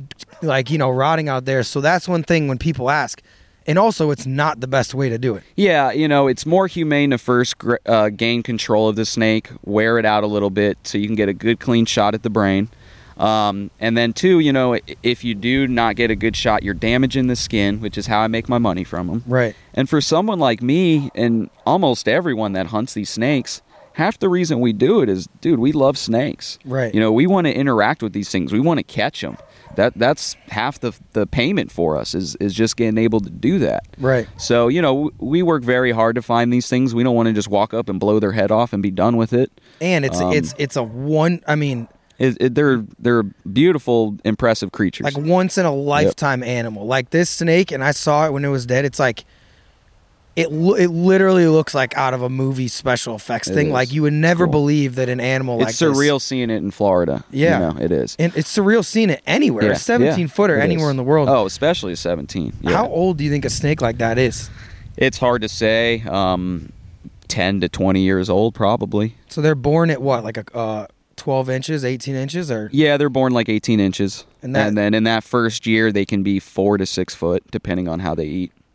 So so sorry. I didn't mean to, I have other python questions, but so you're you're going to get it back. You get the snake back, tie up your arm. To to go back to catching these these snakes by hand and, Yeah. and just that that's it- it'd be almost be a shame just to walk up and shoot them. yeah, I've had I can't tell you how many clients on guided hunts tell me, "Oh no, I'm not catching it. I just want to shoot it. I just want to shoot one. I'm gonna blow its head off. I'm gonna chop its head off. Whatever." Dude, by the end of the night when they get hanging out with me and we finally get one, that gun or whatever don't even cross their mind. They're like, Right. they usually want me to pick it up 1st Mhm. and then they want to hold it. And then they want to maybe try to catch it, you know, Right. put it on the ground and try to catch it. Dude, by the end of the night, they don't even want to kill it. Like they don't give a Oh. crap about killing it. when I first saw when I first saw the the first python in real life, I was like, dude, I just want to like like hang out with this thing forever. I want to take it home.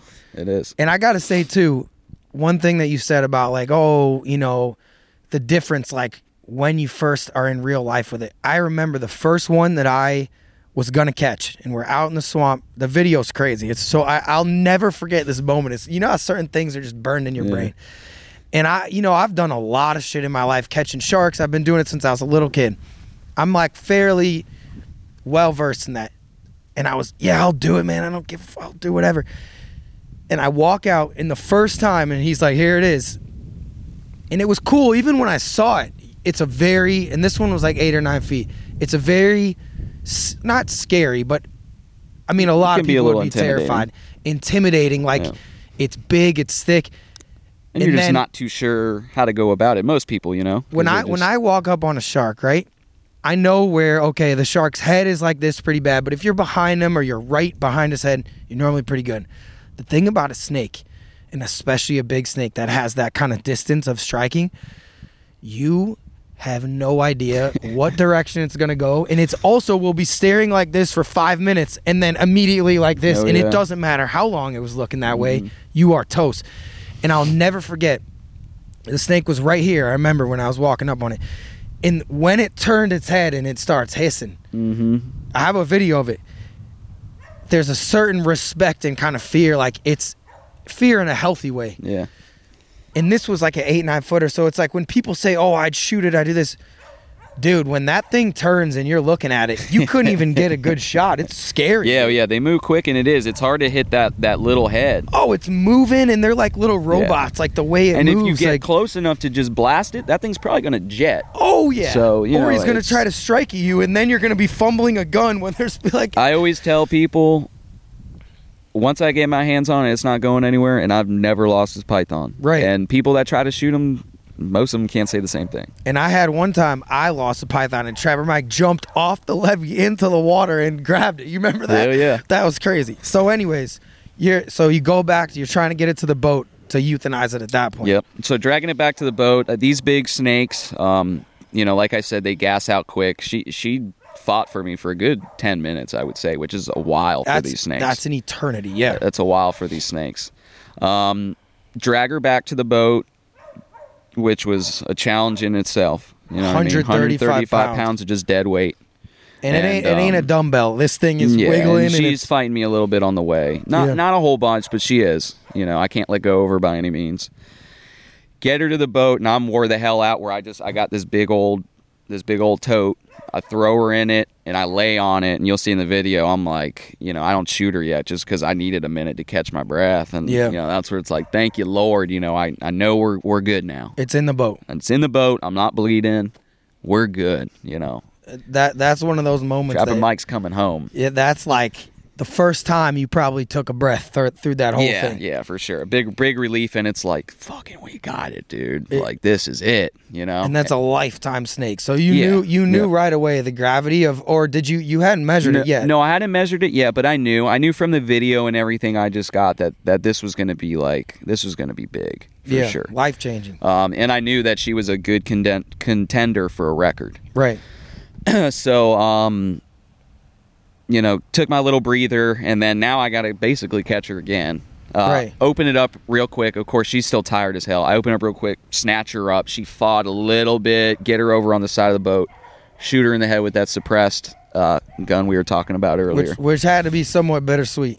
Yeah, it was, man. It really was. Uh, fuck, dude. If this state would let me keep that thing as like a pet, man. Imagine having that using it for education. Be a damn zoo here, having that thing more of a zoo than it already is. That would be cool, but you know it is what it is. Uh, so yeah, I had to kill it, but you know, uh, make make the best use of it. Uh, Right. The the skin uh, tan, which I'm actually supposed to be getting back from the tannery soon. I haven't gotten it back still. That's so cool. Um, that's going to be cool. that. Use that for education, and then the the head, which I think you've seen. Oh yeah, The freeze dried head. insane. um, in the action of like it's it's biting me. Like can literally a dinosaur head. relive that moment. Legitimately, that's one of the Yeah. coolest things I've ever seen. Yeah, Yeah. she's uh, and I would say that's probably the only freeze dried 17 foot python head maybe in the world. And that snake, I remember.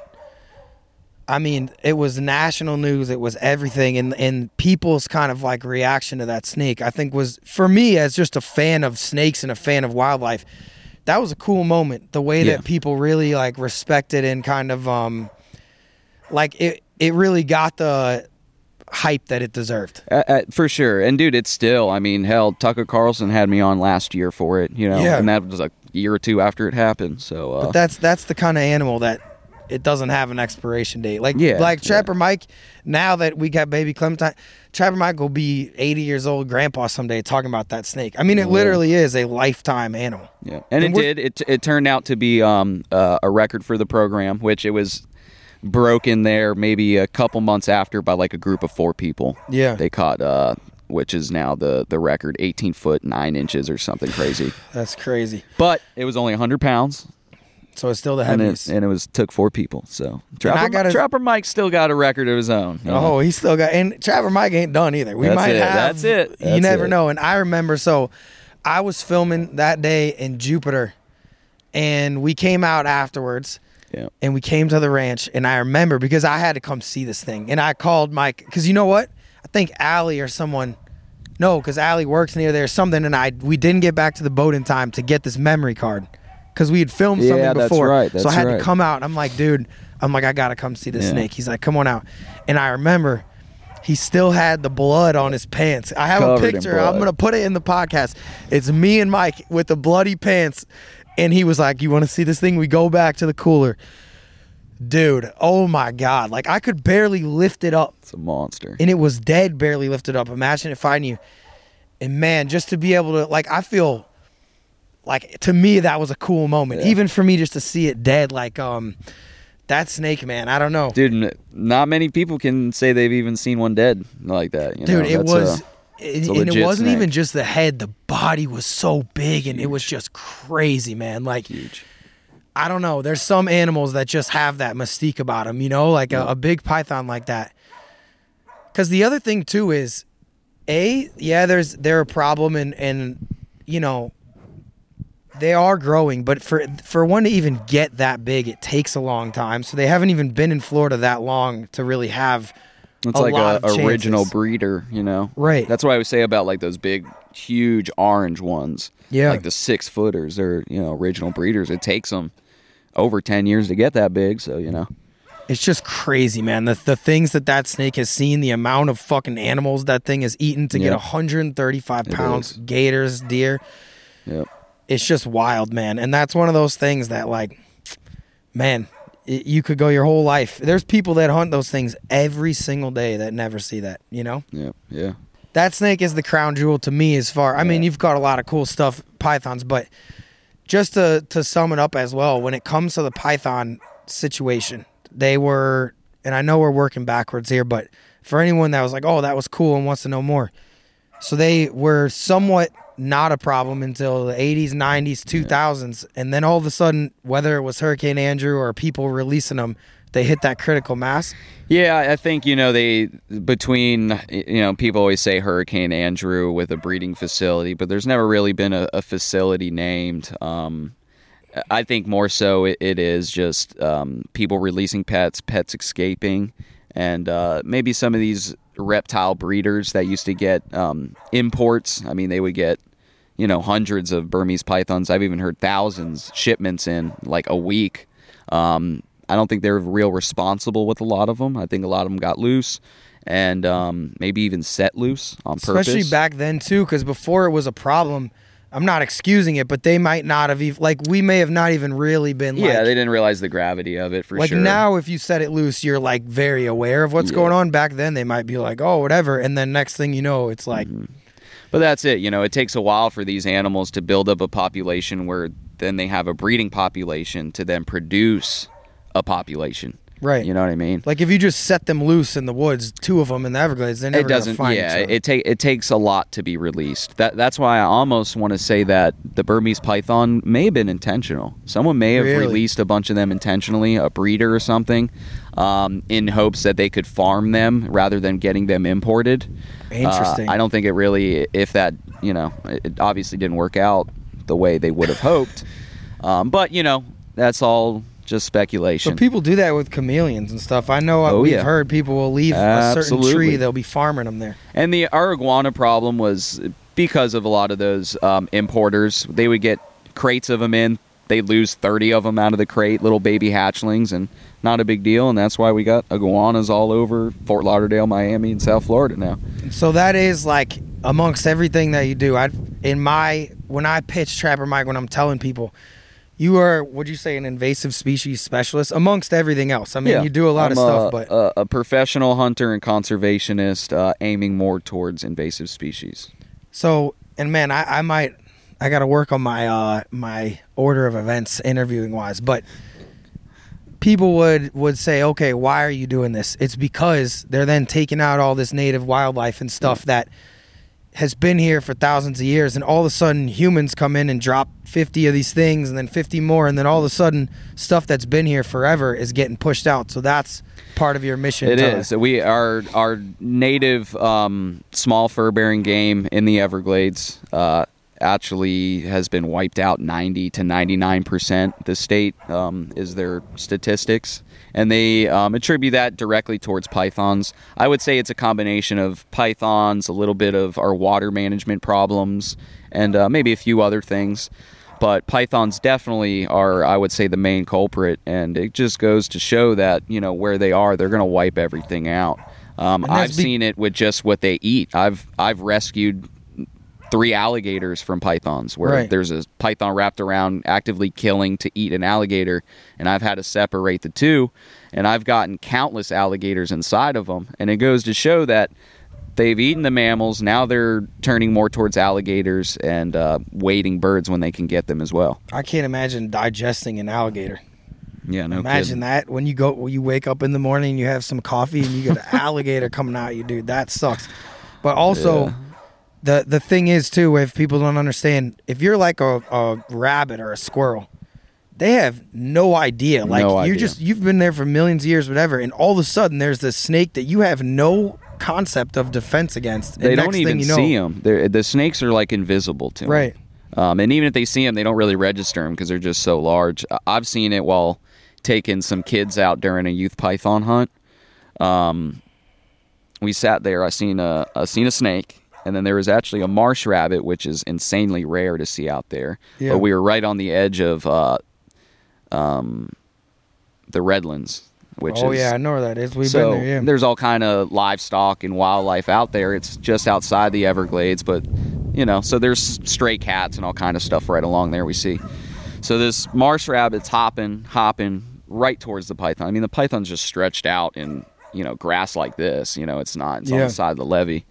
And uh, dude, if I didn't get down there and shoo that rabbit away and catch that snake, it would have hopped right towards that damn snake and it would have been smoked. Because they're just their their hardware. It's just like it doesn't even register those Yeah. snakes. They're thinking about hawks and Right. and stuff like that. Because for millions of years, that's all they had to worry about. And then within a 20 year period, there's no way for biology to catch up in that Yeah. amount of time. So that's why. And it is. It's just been a buffet for these snakes, and now they're spreading north. You know, spreading right. more yeah. and more north. I saw that map today Yeah. that you were talking about. It's fascinating. And it's an it's a constantly changing thing too. That's one thing that I think's interesting when even since I've known you there's been changes in just like different stuff gets higher, lower, different Oh, yeah, things. The time. hogs, the panthers have been changing because the panthers been eating some of the hogs. It's, it's crazy. Panthers been getting a little out of control. Yep, there's a lot more than than what uh, It's our wild. numbers say, I believe.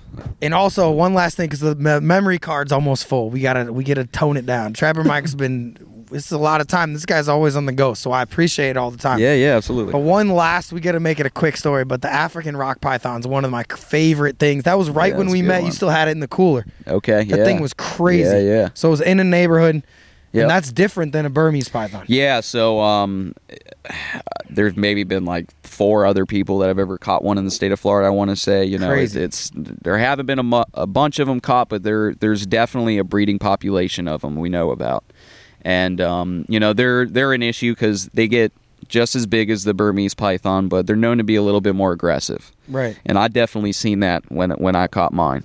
Um, so I got uh, a few different calls and reports from some concerned citizens in a community in Miami, and um, it was going around on their Ring doorbell app between all of them, I guess, and a couple of them seen this large constrictor, this large snake. Which it was large. It was large, 13 foot it turned out to be. So they were seeing this large snake right on the side of, of a community. And normally, you know, I get calls about stuff, and it's kind of sometimes turns out to be people just overreacting Right. and whatnot. It's a it's a rat snake, and you show up. Yeah. You know, but so I started doing my research on the area, and it turns out five years prior, there was a family Siberian husky that Damn. was strangled and killed. I didn't know it was a husky back then because I No, have a yeah. husky. Now this this story hits a little re- different. really hit Could have been Mako. and um, killed it. A North African rock python. It, it made the news. That's how I was able to dig up the report. And the address for that was literally like the address that I was given to where it was there was a sighting. That's crazy. So that snake was killed. It's not that snake. I know it's not that snake, but to me, it's like, hmm, you know, another large constrictor right where they found this this, you know, uh, exotic, not common, not popular species. Makes me think maybe there's a breeding population there. On the map, there's like this 10 acre wooded lot right next to the community. Yeah. Um, I'm like, let me go over there and see what the deal is. I was already down there python hunting. So at night, I would python hunt and during the mornings were a little bit cooler. Um, so I was thinking, hey, if this is an African snake, Right. it's going to really want that hot sun. Mm-hmm. Um, I'll I'll go there in the mornings, and it's going to be out. In my mind, I'm like probably later morning for that real hot sun around 11. Right. I was there every morning like 7 a.m. to noon uh, with binocular scanning. On the second day, and it's funny because it played out in my mind, or it played out exactly how it played out in my mind. Right. Is, you know, I was thinking I'm going to be looking in my binoculars and there's going to be something that wasn't there before, and it's going to be the snake. Yeah. Sure as shit, I'm scanning my binoculars and I see this like dark mass, and I'm like, I don't remember that being there. And I'm like, well, let me go check it out.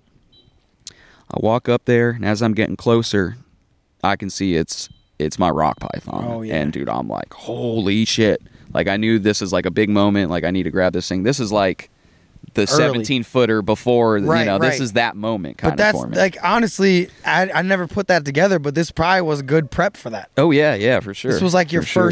Foray into oh, this is the moment. You know so what I mean? you know i'm stoked. I'm like holy shit it's a, it's a rock python. Like this i've never caught a rock python. I've never heard of one being caught. Like this is fucking crazy. Yeah. um as i get closer to the snake to try to catch it dude it just starts lunging at me like i'm within 10 15 feet of this thing and it's coming at me to bite me There's a video of this. there's a video of this yeah Which got I gotta be real with you. This was one of the first moments. I always like love Trapper Mike, but when you showed me this, this was what, the first day that we ever met. He had it in the cooler, and when this guy showed me the video of him catching it while holding the camera, that I think that was one of my first things where I'm like, "What the hell is this guy is different?" Like I knew right then that you had something, maybe a little screwed up, but in a, good way. maybe a little bit But I was like, damn, because he's he's holding it with one hand and catching it with the other, which is crazy. Well, dude, I knew I was like, I gotta document this. Yeah. I'm like, this is kind of back before I was like real into Instagram. I was kind of just starting it, just starting to Yes. show everything. It's when you had like two thousand followers. Yeah, exactly. So there was a lot of stuff I like wasn't recording and showing, but I was like, dude, I gotta document this. This is crazy. So um, I'm able to get a hold of this thing. You know, it's fighting with me, biting with me. Uh, I get it by the head. It's kind of awkward because I'm filming at the same time. You can hear in the video where it starts to like wrap around my neck and my Yeah. mouth. Yeah. And uh, what a lot of people don't know about that is this snake fought with me so hard that it prolapsed its anus. Like it had a a grapefruit hanging out of its ass. Okay, just tissue, eh, disgusting, right? Trapper Mike knows a thing or two about that. you know? God, Lord, son. So when you hear me like my lips being like, "Oh, it's getting around my neck," it's rubbing that prolapsed beehole all over my face and lips, y'all. Rank, I got to tell you, rank. out of all things that can happen to you, a Yeah. snake rubbing its prolapsed beehole on your face, pretty pretty foul. that's pretty low on the list of things that you want to have happen when you wake up in the morning. Yeah, you usually don't prepare prepare for something. That's like what we that. call less than ideal. But it, you know, these snakes when you catch them, they they expel everything. They musk, they piss, they shit. Yeah. and it, it can be a little nasty. So be be prepared if you go out snake catching. The swamp, what do we call it? The swamp perfume, or what do you call it the first time? I remember Yeah, that. It smells smells like money to me. It does, yeah, I remember. Okay, so you had the swamp, So, the um, prolapse beehole on you. That's bad. Yeah, I'm I'm fighting with this thing. I'm kind of like on the ground with it a little bit, and um, as all this is going on, there's two people on the hood of their their car smoking a joint.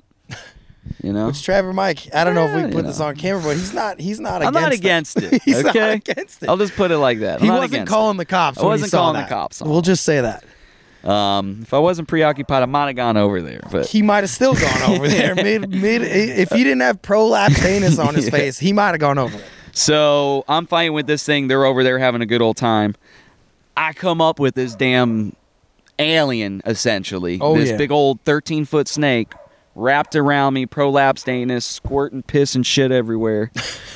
Dude, these I noticed these two people on their car, they're smoking the joint. They didn't come over to see if I was all right. They got in their car, fucking gone, son.